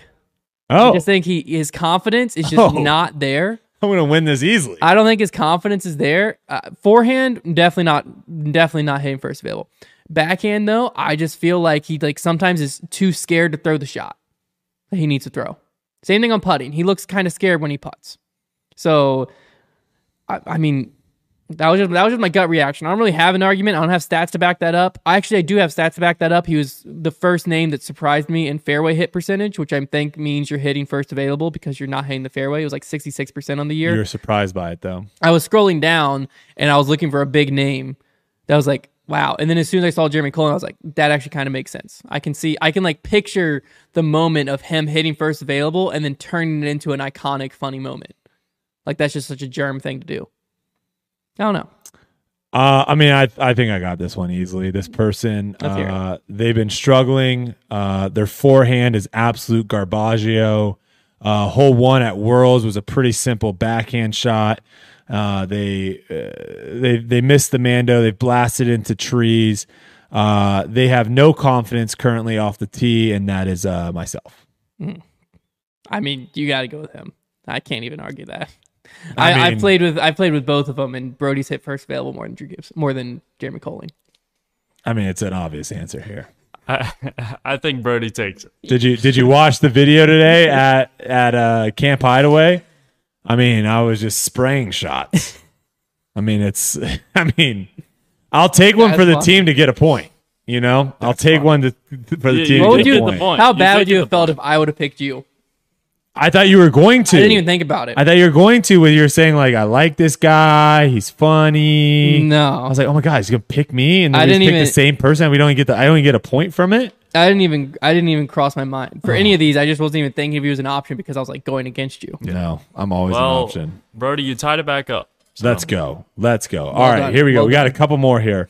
Now these are starting to get uh, these are starting to get a These little are now wild. going crowdsourced. Th- These are crowdsourced questions now. What pro would you want to survive in the wild with? Okay. Now, how I viewed this, when when the word survive comes, that means I I'm in a situation and I'm also in the wild. So I need someone that has some sort of understanding of, you know, how to make fire, how to make shelter, how to like fight off a boar, how to find food. But then I also need someone that I won't just like want to push off a cliff, right? I can't have someone that I get absolutely annoyed with. So I'm going with the one, the only Ezra. Okay. Ezra, smart guy, first off. Okay. He probably knows how to build a fire. He also probably knows how to build shelter. Also, he can literally knock down a tree if we need wood. Easy. Boom. Fight a boar, not worried about that at all. You've got savages coming to try to raid your camp, not worried at all. Also, I spent I don't even know how long that drive was, but it was from Phoenix to Dallas or something like that. It's like an eight or twelve hour drive with just him and me in the RV. Had a great time. Ezra, So easy I pick. I interpreted this question slightly differently. I w- I interpreted it as like the surviving wasn't a question. 'Cause, It like, just was in the. It was just in the question. well, it- it says like who would you like to survive in the woods with? Like uh, to me, surviving was inevitable. It's just like who would you want to be stranded with in the woods? Interesting take. so in my head, I immediately went, who is going to like constantly have a positive outlook on everything? Because like I'm gonna get down. Like day 14 of just like we gotta eat fish for dinner again. I'm gonna be like, this sucks. So I need someone who is just gonna be like super happy. Uh constantly positive. Okay. Their, their their spirit isn't gonna get broken and they're gonna be constantly uplifting and get us to like they're just gonna keep the everything happy. And to me, that person's Kevin Jones. I think Kevin Jones is just going to be bopping around in the woods. You know, maybe we'll like make some EDM tracks out of some tree bark or something. I don't know, but that's what I'm thinking. I'm thinking uh, my I wasn't thinking just raw. We have to survive skills. I was thinking like we're surviving no matter what. We got Bear Grylls with us, but Bear Grylls can't talk, so I got I got to have someone who's just keeping me focused and like keeping me happy as we go along. And that was Kevin Jones. You're not making it a week because Kevin's going to go out, find some berries that look very appetizing, bring them back, make a like into like a Well, little again, again, you have to into remember a little soup, and they're poison berries, you have and you're to remember, done. You have to just, remember in my scenario, You're done. He, he's gonna make you eat poison berries. In my scenario, surviving's inevitable. We're surviving no matter what. It's just who would you like to do that with? So That read- was the question Read to the me. question again. also, I also think I also KJ wrote would it. leave you. I, think wrote he would it, leave you. I wrote it on my phone, so I don't know where the miscommunication was. I wrote in mine as a deserted island, like you're just left on an island. Okay, Brody, what did you have? So this I was this thinking is like, copy and pasted from Twitter. Yes. What pro would you want to survive in the wild with?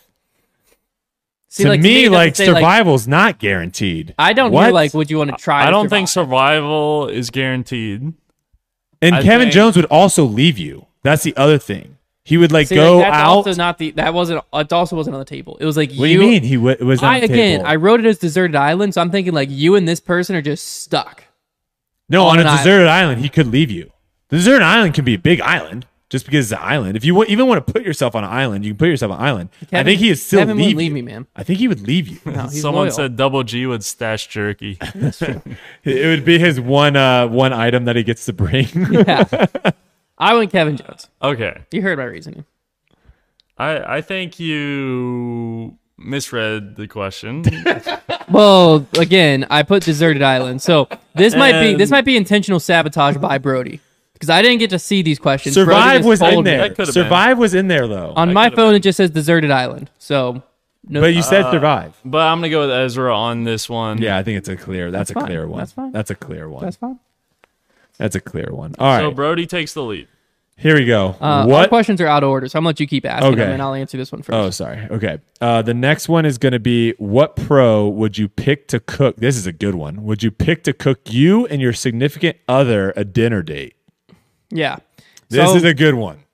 So I was thinking through, and I was trying to think like which pro would I trust with because you have to remember for me, I have dietary restrictions. Oh wow. Yeah, I didn't even think about that. So I need someone who's going to be very attentive to detail, That's smart. who's going to focus on ingredients for everything, and is very detail oriented and very smart person, right? Yeah.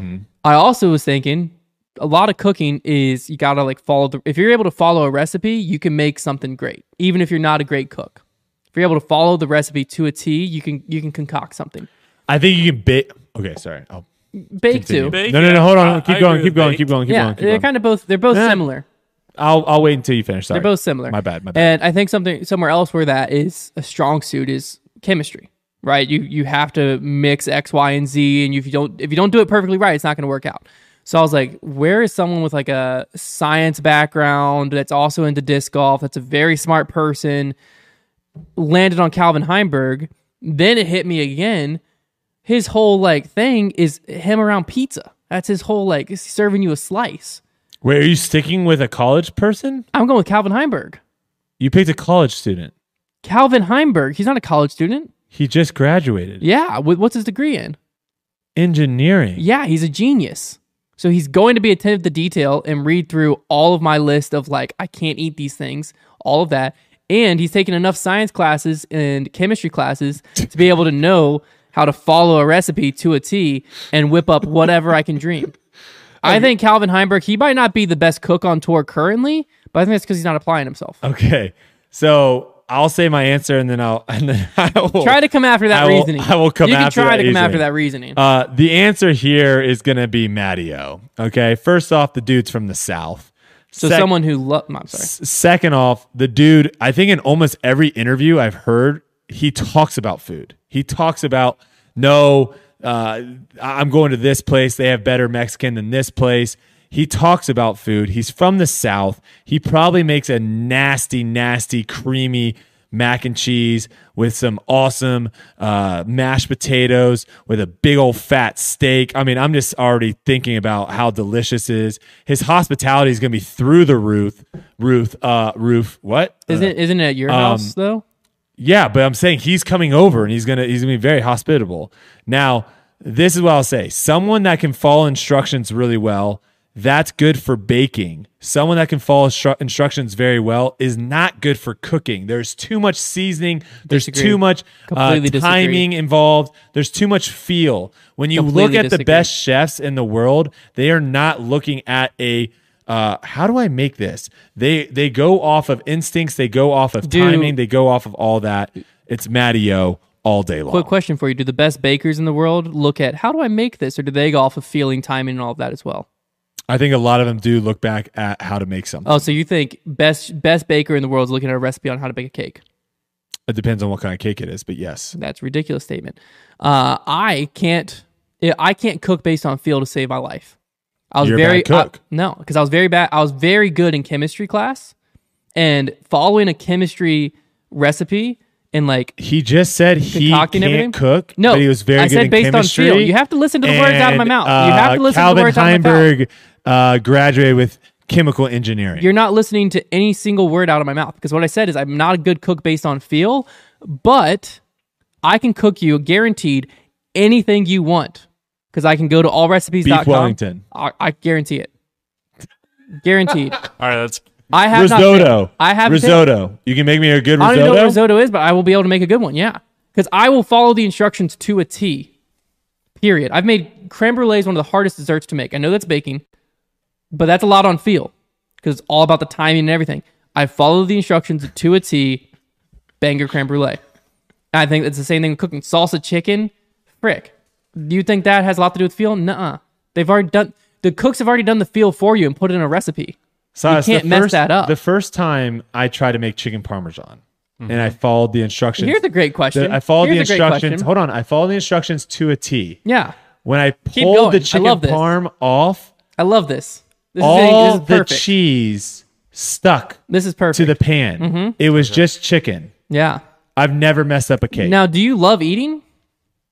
Yes. And you you would say you could tell when a good chicken parm and what isn't a good chicken parm. Yeah. So By you tasting so it. you would say that someone who loves eating, loves talking about food, you're a, a bad cook and can't even follow a recipe. not every not everyone So then why would you think that Matty O just because he loves food and because loves he's talking from the about south. food? He's from the South. Where are, were you not He's from not- Florida and Texas? He's also he's also not a touring pro that lives from car to hotel to I'm not. Airbnb. I don't claim that Calvin Heinberg. I don't claim Calvin Heinberg. I don't is think a banger Calvin. Chef I don't week think in and Calvin week Heinberg out. has ever made himself a meal. I that's au- that's audacious. I'm just I don't saying. I, think he's a- put a recipe in front of that man. He's following it to a T. I don't think he's ever cooked And a if you meal. follow a recipe to a T, it's gonna be great. I don't think Calvin's ever cooked a meal. Matty O has a real job where he probably comes home and makes food for himself, maybe even his family. Who knows? I don't know him that well, but I'm going with Matty Clearly, O because all you day. picked him over Calvin Heinberg. I almost All right, took down your Here chair. we go. I am going with Matteo. That's ridiculous. Yes, sir. Hunter, You picked I- a college student.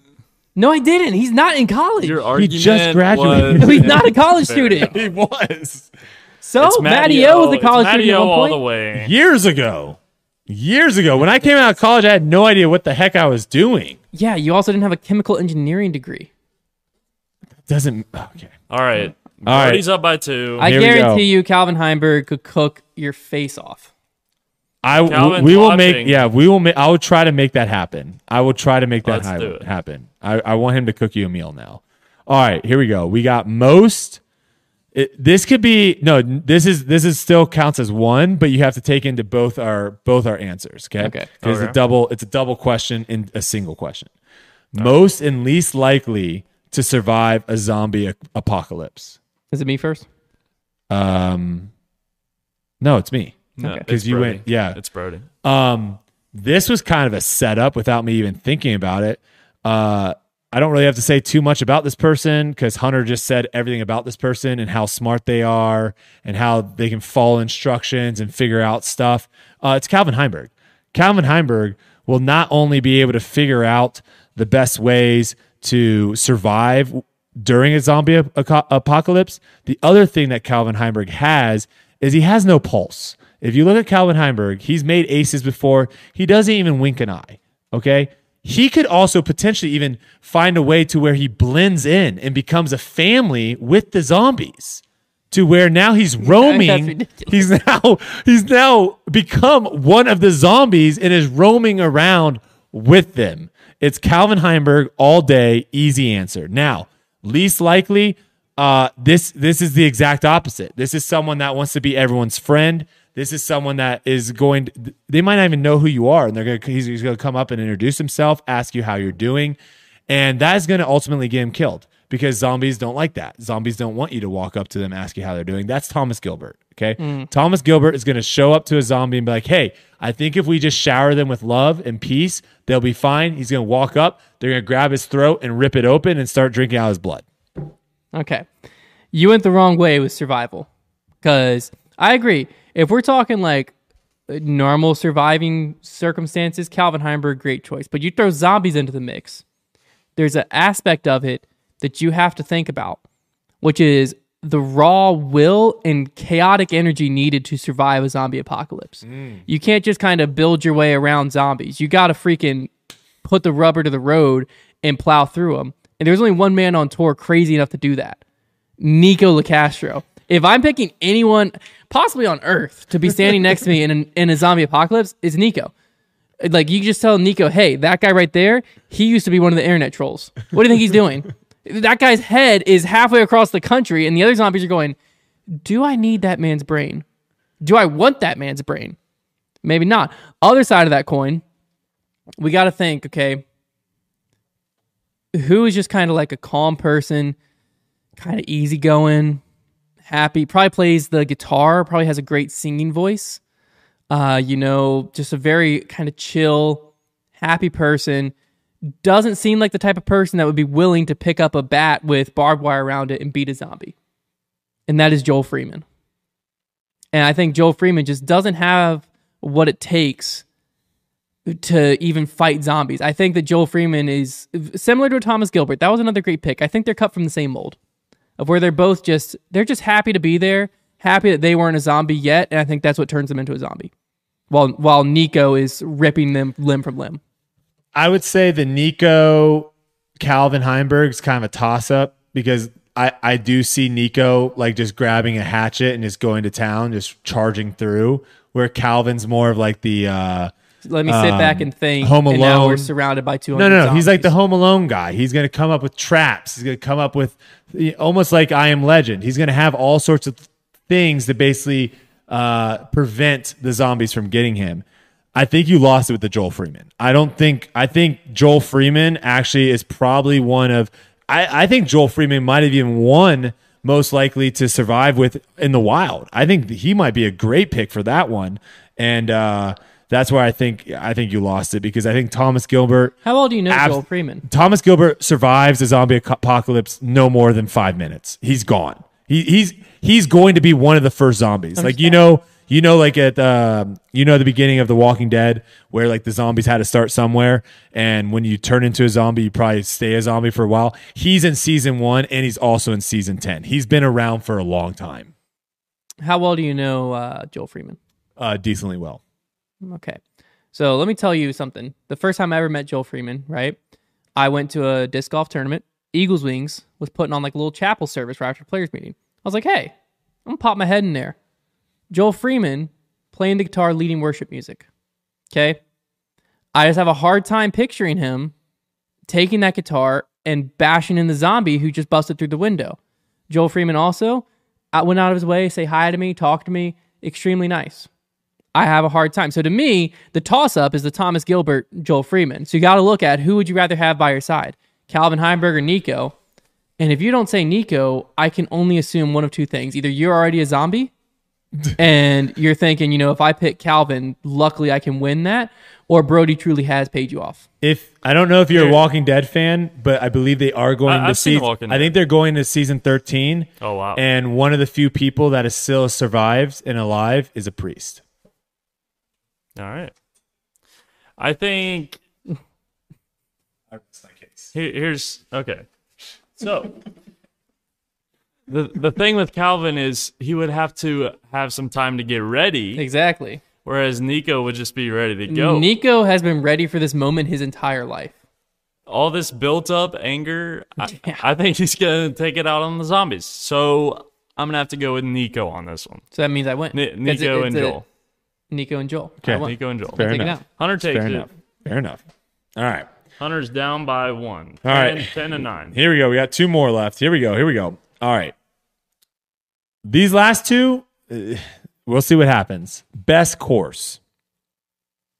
So a best course on tour, I think, is so subjective, uh, based on just like what people want to play, what you what type of golf you enjoy. So I just went hundred percent. What's the course I want to play the most on tour? Mm-hmm. And then I just so happened it's also I believe the U Disc number one course in the world, which is Maple Hill. That's the course that when I look at the tour, I'm like, that's the course I really want to go play. It's a good one. It's a good one. Again, a little vanilla. It's a good one. I'm going to go with a course that I believe it was the first time on tour this year. Um, it's also, I think, too, Maple Hill's a good one because they obviously have a lot of money coming into it with, you know, them being able to charge. Um, and then also, I believe it is on a Christmas tree farm. So they do have a lot of resources to, to make sure everything looks good. Uh, this is going to go to Des Moines. Okay. The, the community, the local group in Des Moines they put on an incredible tournament at Pickard Park. Uh, to me, one of the things that I love when I go and play a course for the first time is when I feel like I'm on a disc golf course and I'm not playing in a park. Now, granted, it is called Pickard Park. However, that was a, an extremely fun course to play. They did an incredible job with tee pads. Um, they made some of the greens. I thought some of the greens were really well designed to really pull out. Uh, you know, I think what some courses try to do with like the mulching and stuff like that. I think they pulled that off to perfection. And like I said again, I think it was a good mixture of open courses, op- open holes, and wooded holes, and then also besides hole one and hole two, the rest of the course you felt like you were on a disc golf course um and i just loved it it was it was it was a great course and i look forward to going back So why why'd you say besides one and two? those are the two course those are the two holes that you can tell that you're like not on a disc golf course that's the only thing So from what I've seen, I've never been to the course. Maple Hill, I don't think has a beside this hole, It probably doesn't. this course, blah blah blah blah blah. it does. It probably doesn't. The course was made to be a disc golf course. Yeah, That's it. That's the probably only doesn't. thing there. All right. I think. I'm- I just I'm think. gonna- that- I think Picker Park has a lot of potential. I've never heard someone say Pickard Park's on their wish list. I've heard almost every disc golfer say they want to play Maple Hill. Yeah, but that's and that's also. why I'm going to go with Maple Hill. Yeah, Oh, that's absolutely. fine. That's fine. What am I I- at now? Are we tied? You're on We're the hype- tied up. You're on the. Oh, hype, this is 10 to it. 10. you're on the hype train. decides it. You're on the hype train. This decides it right here. We got All one right. more, right? This is it. Final one. Tiebreaker. Final one. Here we Dude, go. there were so many of these. What were we thinking? Best one uh, to win. Here we go. Best tournament. I'm just gonna say Is this me? Is you first? this is me. I'm just gonna say um, it's pretty easy.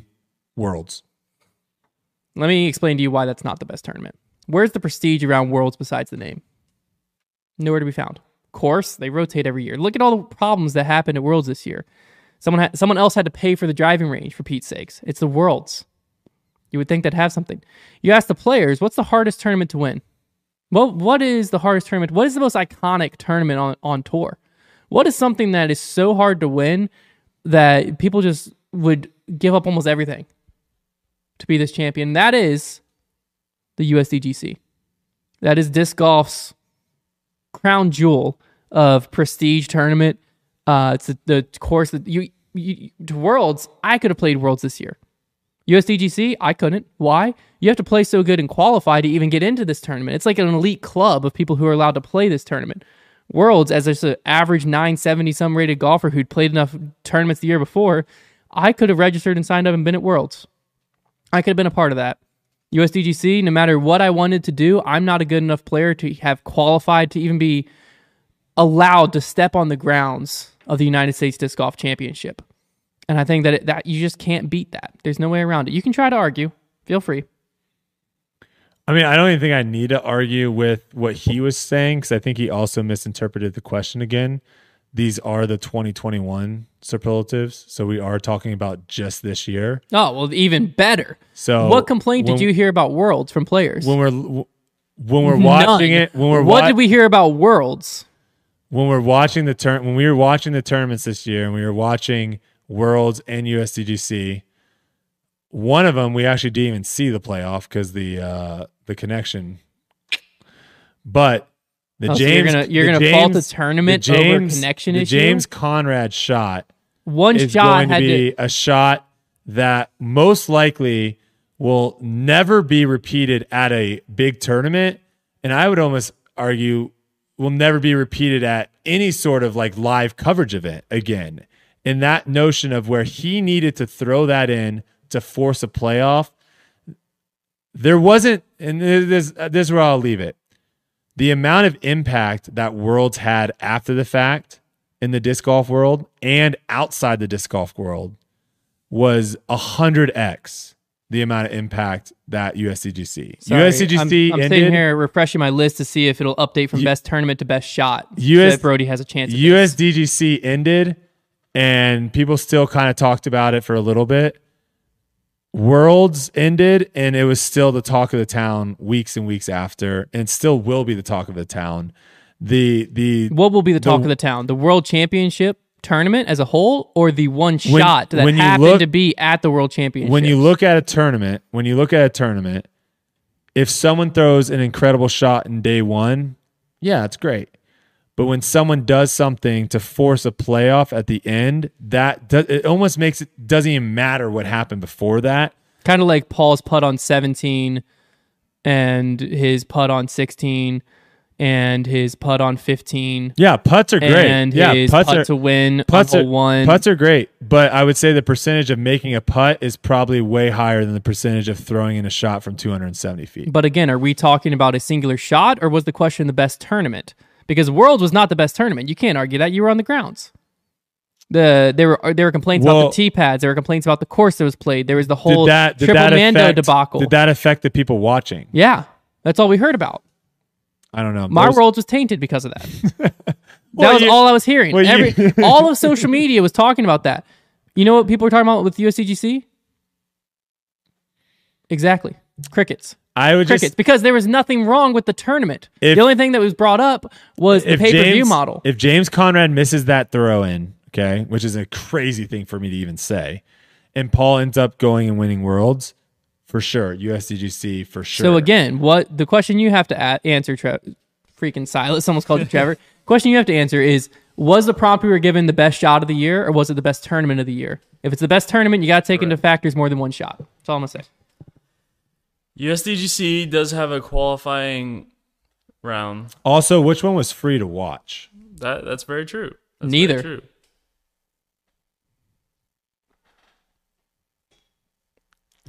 the PDGA um, did have some issues on the driving range. Not just the driving range. They had some issues. Yeah, But if you take that into account, if you take into accounts like stuff like that, then you have to take into account But- that fact that people weren't even able to see the playoff. But the USDGC that had nothing to do with the tournament. USDGC Those are two different pay-per-view things. Those are two different things. Was off but that's part not, of- that it's wasn't part the of the tournament. tournament. No, It's part of the no, tournament. no. during It is not. part of the tournament. It's not. during it's part the most of watching, crucial part. It, wa- it was off during the most crucial part of the but is tournament. who was that? Who who did that? Was it the tournament staff? Was it the tournament that did that, or was No, it the but it's disc golf directly network? They hired those correlated. people. It's directly correlated. But that has nothing to do with the tournament. tournament. It's part of the tournament It's not though. because that's how that's how you consume the can- content. It wasn't wasn't Unless what was you the were best on the grounds. Was again was the question the best coverage or the best tournament? The question was the best tournament. Has The- nothing to do with coverage. Has nothing to do with a singular shot. It's the best But tournament. it also says doesn't it doesn't say best tournament to watch live. And even if it did say best tournament to watch live, the answer would be worlds. if the best if, Because if the question that was best tournament to watch incredible. if the be- question was best tournament to watch live, yeah, it would be Worlds. But that wasn't the question. The question was best tournament. Period. Yeah. Had nothing to do with coverage. Had nothing to do with a singular shot. The best tournament of but 2021. people couldn't see USDGC if you're watching. it. That that has nothing to do with the question. that has nothing to do with the question. It wasn't the best coverage. It wasn't what got the most views. It was the best tournament. All right, size, give us It- an answer. everyone give had us an answer. e- each tournament had their issues and and their strengths and their weaknesses. But at the end of the day, it comes down to worlds. That was the best tournament. That's ridiculous. That is a ridiculous statement. And I again go Brody was 100% paid off silent. and I There's think, no way I around don't. I just don't think you can argue USDGC was a better tournament than Worlds this year. I just I don't can think argue you it can from argue it. 55 different angles. The hair, man. The hair. You have one shot, and The then you have hair. coverage that has nothing to do with the tournament. That's all you have against it. But the coverage on But also is- USDGC, but it the was coverage also- was cut off at the most crucial point. That is in not the, tournament. That's not the tournament. Also, Silas, too, something that you didn't mention. You have Paul Macbeth, five-time world champ, trying to get to six times, right? Is it best storyline? You also had hold on. You also had Page. We're not even talking about FPO because this was the MPO. But if you take into account that Page Pierce also was trying to get to six, didn't get it. Now Paul's in a position to get to six. Everyone after James Conrad threw that terrible tee shot. Uh, it wasn't terrible, but the one that hit the tree on 18. No way he can make birdie from there. No way. Everyone's thinking Paul's about to get a six times. Heck, Paul's thinking, what is my next disc going to be, right? And then James to go and throw that in it doesn't really matter what happened the first previous four yeah, days. that was the best moment of that 2021. that just that whole situation right there. it- you could have put that if that would have happened at USDGC, it would have been the best tournament. would have been the best moment. no, That, that's not the tournament. no, because it's That's not the tournament.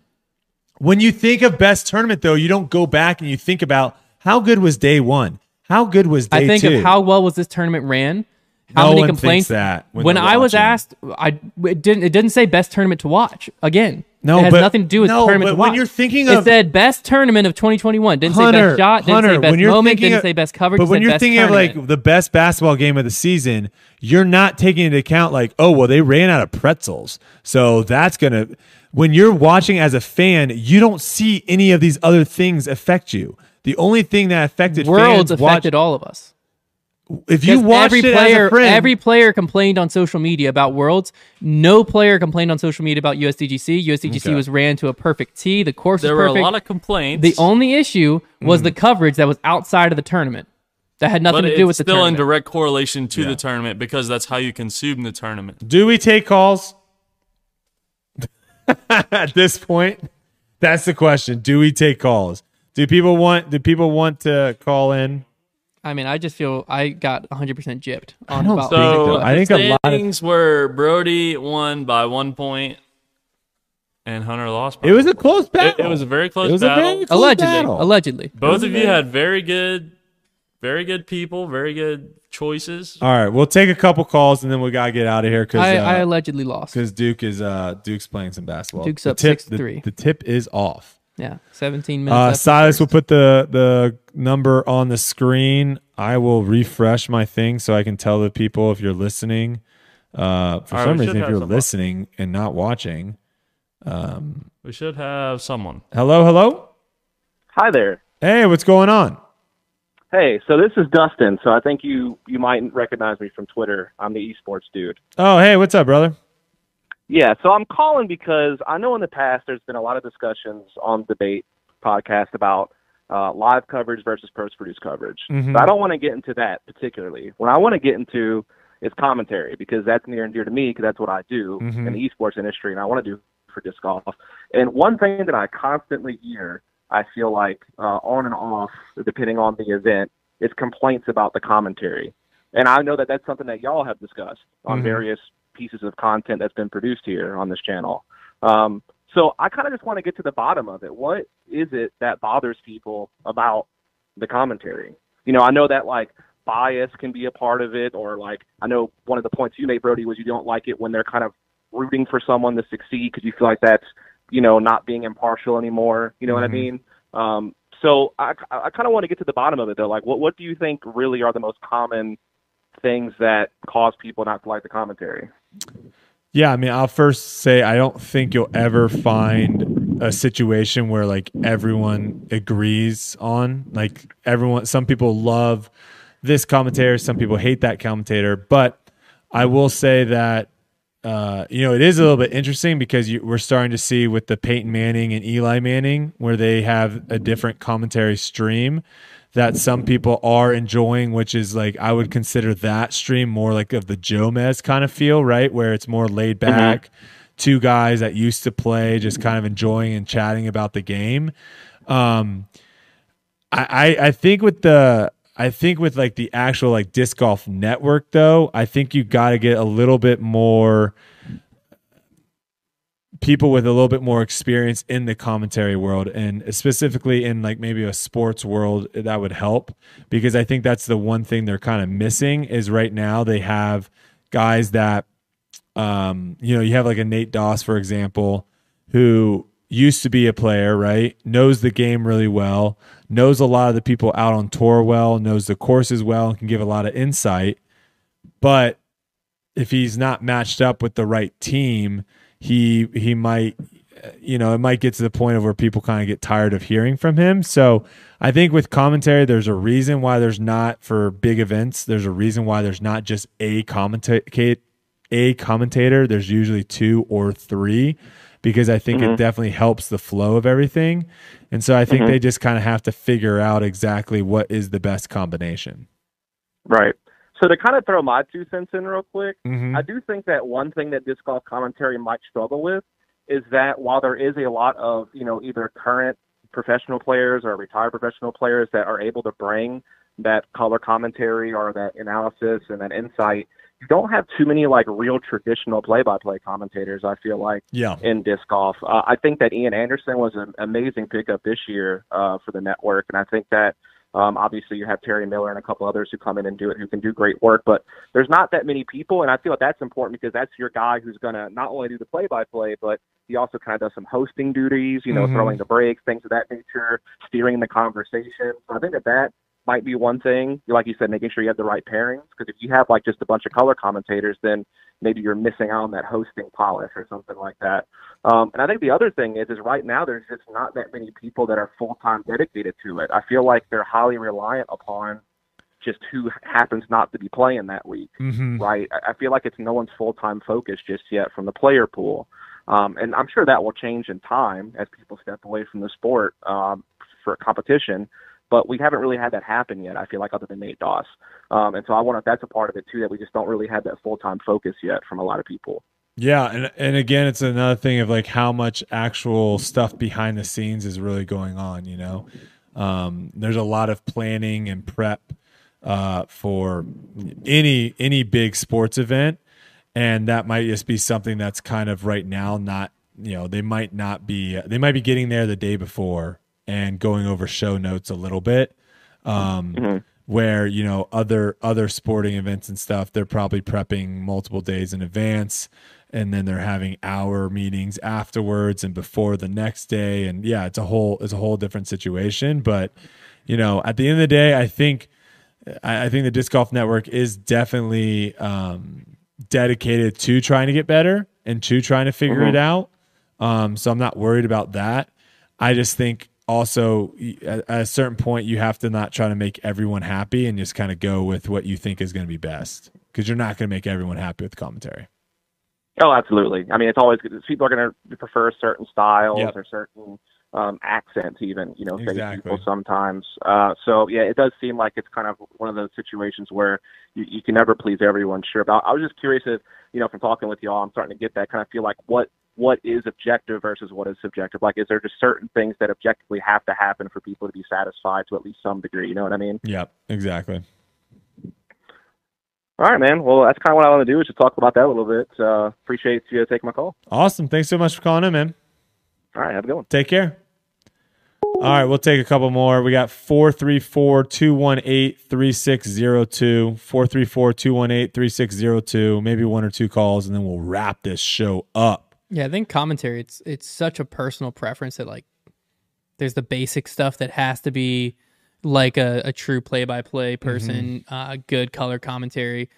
But like you were saying, there's there's always gonna be people who hate You just can't have the negative. That's Yeah. the key. You Well, that's what can't I'm saying have is- someone that drives you away from wanting to watch Yeah, it. well, that's the to me commentary either doesn't distract you or adds to the stream. Mm-hmm. Correct. Those are the two things that they do. They're either there and it's like background, whatever, or they provide insight that adds. Like you were saying, it should never be a moment where I got to mute. commentary this. happening. You're like, really? Like that's not even right. Like for instance, the disc thing. I think the issue with me, at least, I don't have as big of a problem with like. I understand the free advertising angle. I get that side, but the biggest thing that's an issue for me is it can be distracting when a player tells the Pro Tour Network, "Hey, I'm throwing my putter here." And then there's a massive headwind, and they decide instead of going the straight shot, they're going to go Spike Heiser. And they're like, hey, this is their putter. And then they throw what I know to be a Firebird or an Yeah. Onyx or something. I'm like, that's just not even close. To me, that gets distracting because maybe that's just a very specific one. But to me, that's just like when it's wrong or when they It's provide very insight. blatant. Yeah, it's just like there's no way a putter skipped like that, and then they have to try to correct, and it gets Mm-hmm. distracting. Which I think that's commentary should be Yeah, you never in want the background or adding to the stream. and I would say real quick to wrap this up, you never want to like as a commentator, I feel like you or at least as a fan, you never want to listen to a commentator and not know what's going on. Yeah, Like it's okay for the commentator not to know what's going on, but that's where they should just not say anything versus like, oh, I don't know, is that inbounds or out of bounds? it's gonna be close. uh, We'll have to we'll have to wait. wait a second. We'll learn with oh, Like, you. Yeah. So, all right, we got another one, Gonzalez. Hello. Hey, I'm here. Hey, how's it going? Good. How y'all doing tonight? We're doing fantastic. Good. Hey, thanks for taking my call. My name's Alexander. I had a question, and let me let me preface as quick as I can. I don't use any social media or even anything outside of maybe what what I see on YouTube, what I've subscribed to, and things like that. So, Reddit arguments, Twitter arguments, I don't understand or see. I I pop up and I've heard personal like Hannum debates and things like that because I Mhm. know he's he's controversial, and obviously I watch you guys, so it's it's great that y'all have this on. So thank you very much. So. Of course. I'll try to narrow this down and try to make it very specific because I know it's hot all all around in the past. So there was thirty thousand dollars for both FPO and MPO. Mm-hmm. My main question is specifically focusing on if there's an FPO separate from a mixed division. If mixed technically means everyone can join, Mm-hmm. but FPO is completely separate.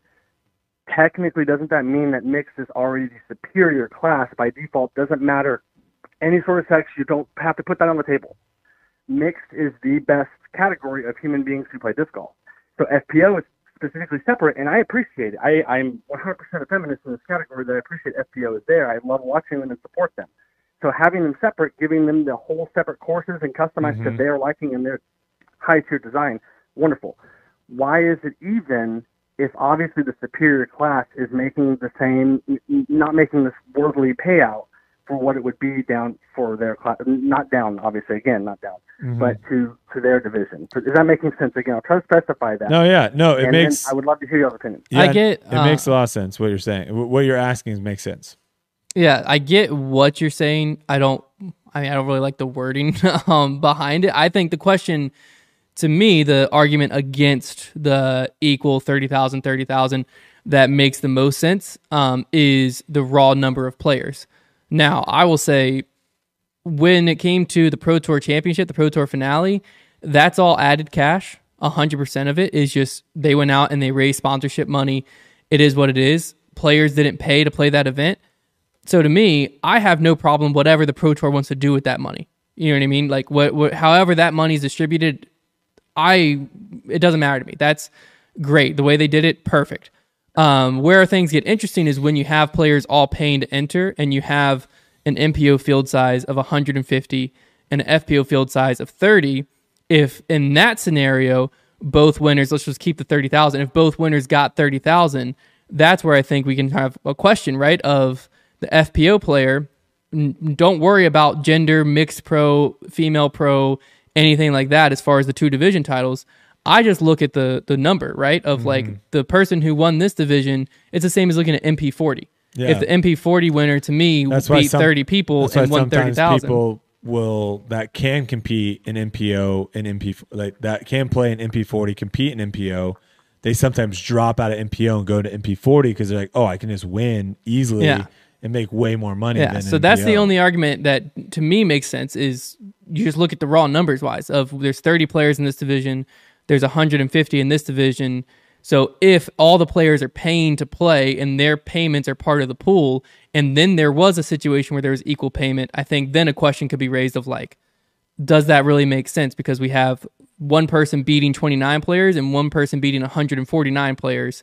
It was obviously harder to beat the 149 than it was to beat 29 just because the amount of people in that division, regardless of what that division is. The same could be said if we are talking about rec MA1, MA2. If you have a rec division of 170 and you have a MA1 division of 30, you know, the rec player beat way more people, so their payout should be way higher. It doesn't matter what the division is, it could flip the script on FPO and MPO. yeah, because money entries are going into Yeah. that division. So if not into the FPO had tournament. Mm-hmm. 150 and MPO had 30, it, then it would be the same thing of why on earth would MPO get 30,000 and FPO get 30,000 in that scenario? the only the only counter argument to what you just said of why would this 30 and versus that is the, the other thing that needs to be taken into account is how much money uh, each division is bringing in for the disc golf network right so if the disc golf network is able to bring in and this is all on their back end of numbers that they can see when they're going to you know sell sponsors and all that stuff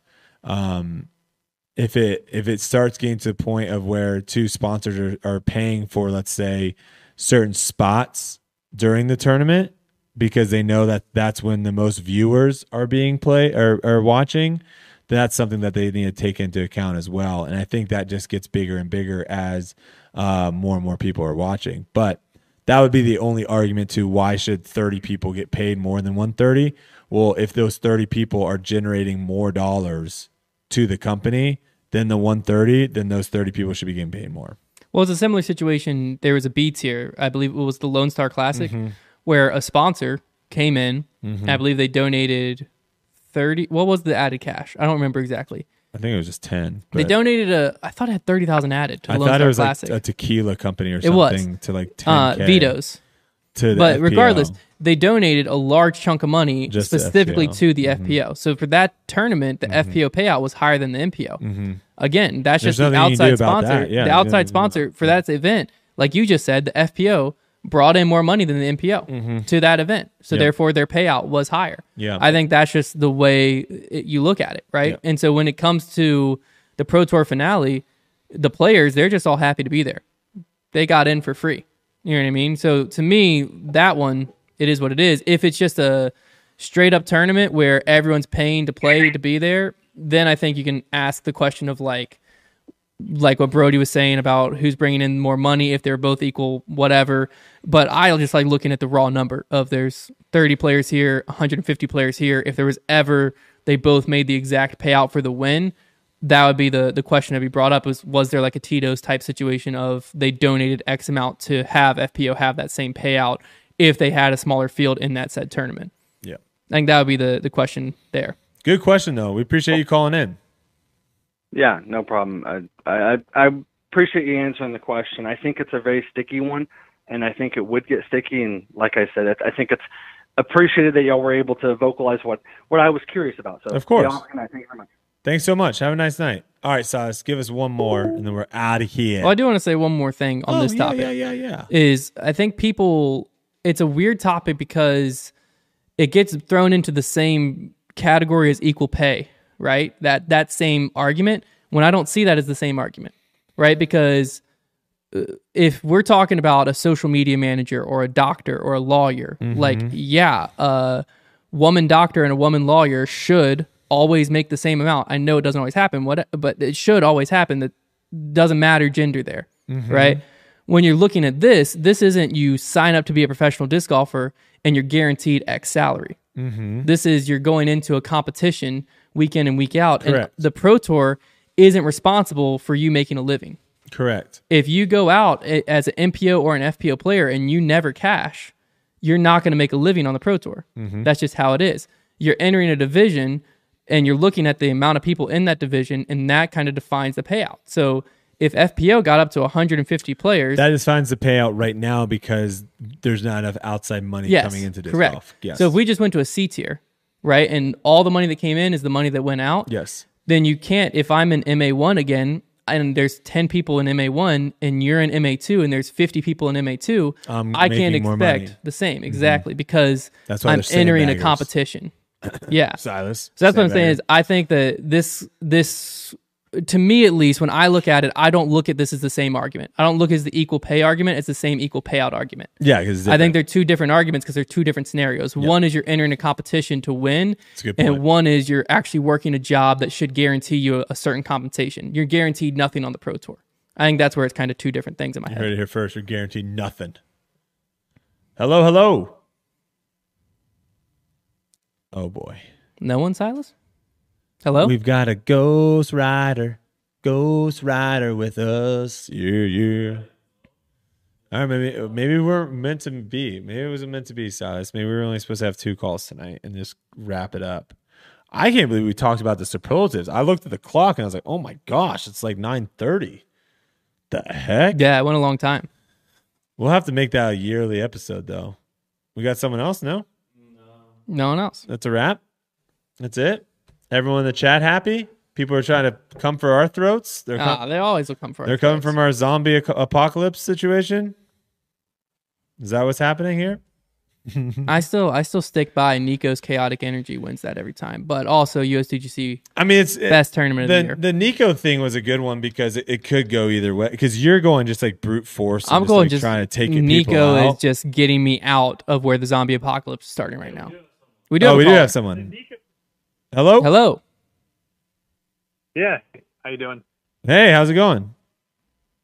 Hey, it's going good, man. It's uh, Nate calling from Chicago, Illinois. What's good, Nate? Hey, uh, I know it's your last question of the night, so I'll try to be quick. But who do you think has uh, branded or marketed themselves the best this year? Mm, that's a great question. Great question. I I think I I think I know. Go for it, because I'm not. I'm still I'm going I'm going Kristen Tatar. I really. think yeah, because I think what she was able to do, which I think she's the real deal. Yeah, Don't get me 100%. wrong. I think she's the absolute real deal. But she was able to come over just enough and do well in the the the few events that she played to where then when she left, there was like everyone was like oh like all year everyone you would hear like oh that person won but like Chris what if Kristen was true. there that person Kristen's won name what was if mentioned a Kristen was lot. there so she came over did her thing and then got out of here and like everyone like everyone just kept talking about her even though she wasn't over here and now going into this season i mean she's probably going to be the favorite at a lot of these tournaments that she's going to go to she just signed a massive deal And uh, yeah, I think she went from a very solid player that a lot of people knew about to someone that's almost a household name now. Dang, that's a great answer. I'm trying to think if I even have a different answer. Because I think this year was a big year for player brands in general. Yeah, Um, I think a lot of people are starting to realize that uh, they have to do a lot of the work. To, Honestly? to, to, to create it, I think Drew Gibson. it's a good one too. because Uh, I think that he was able to this year.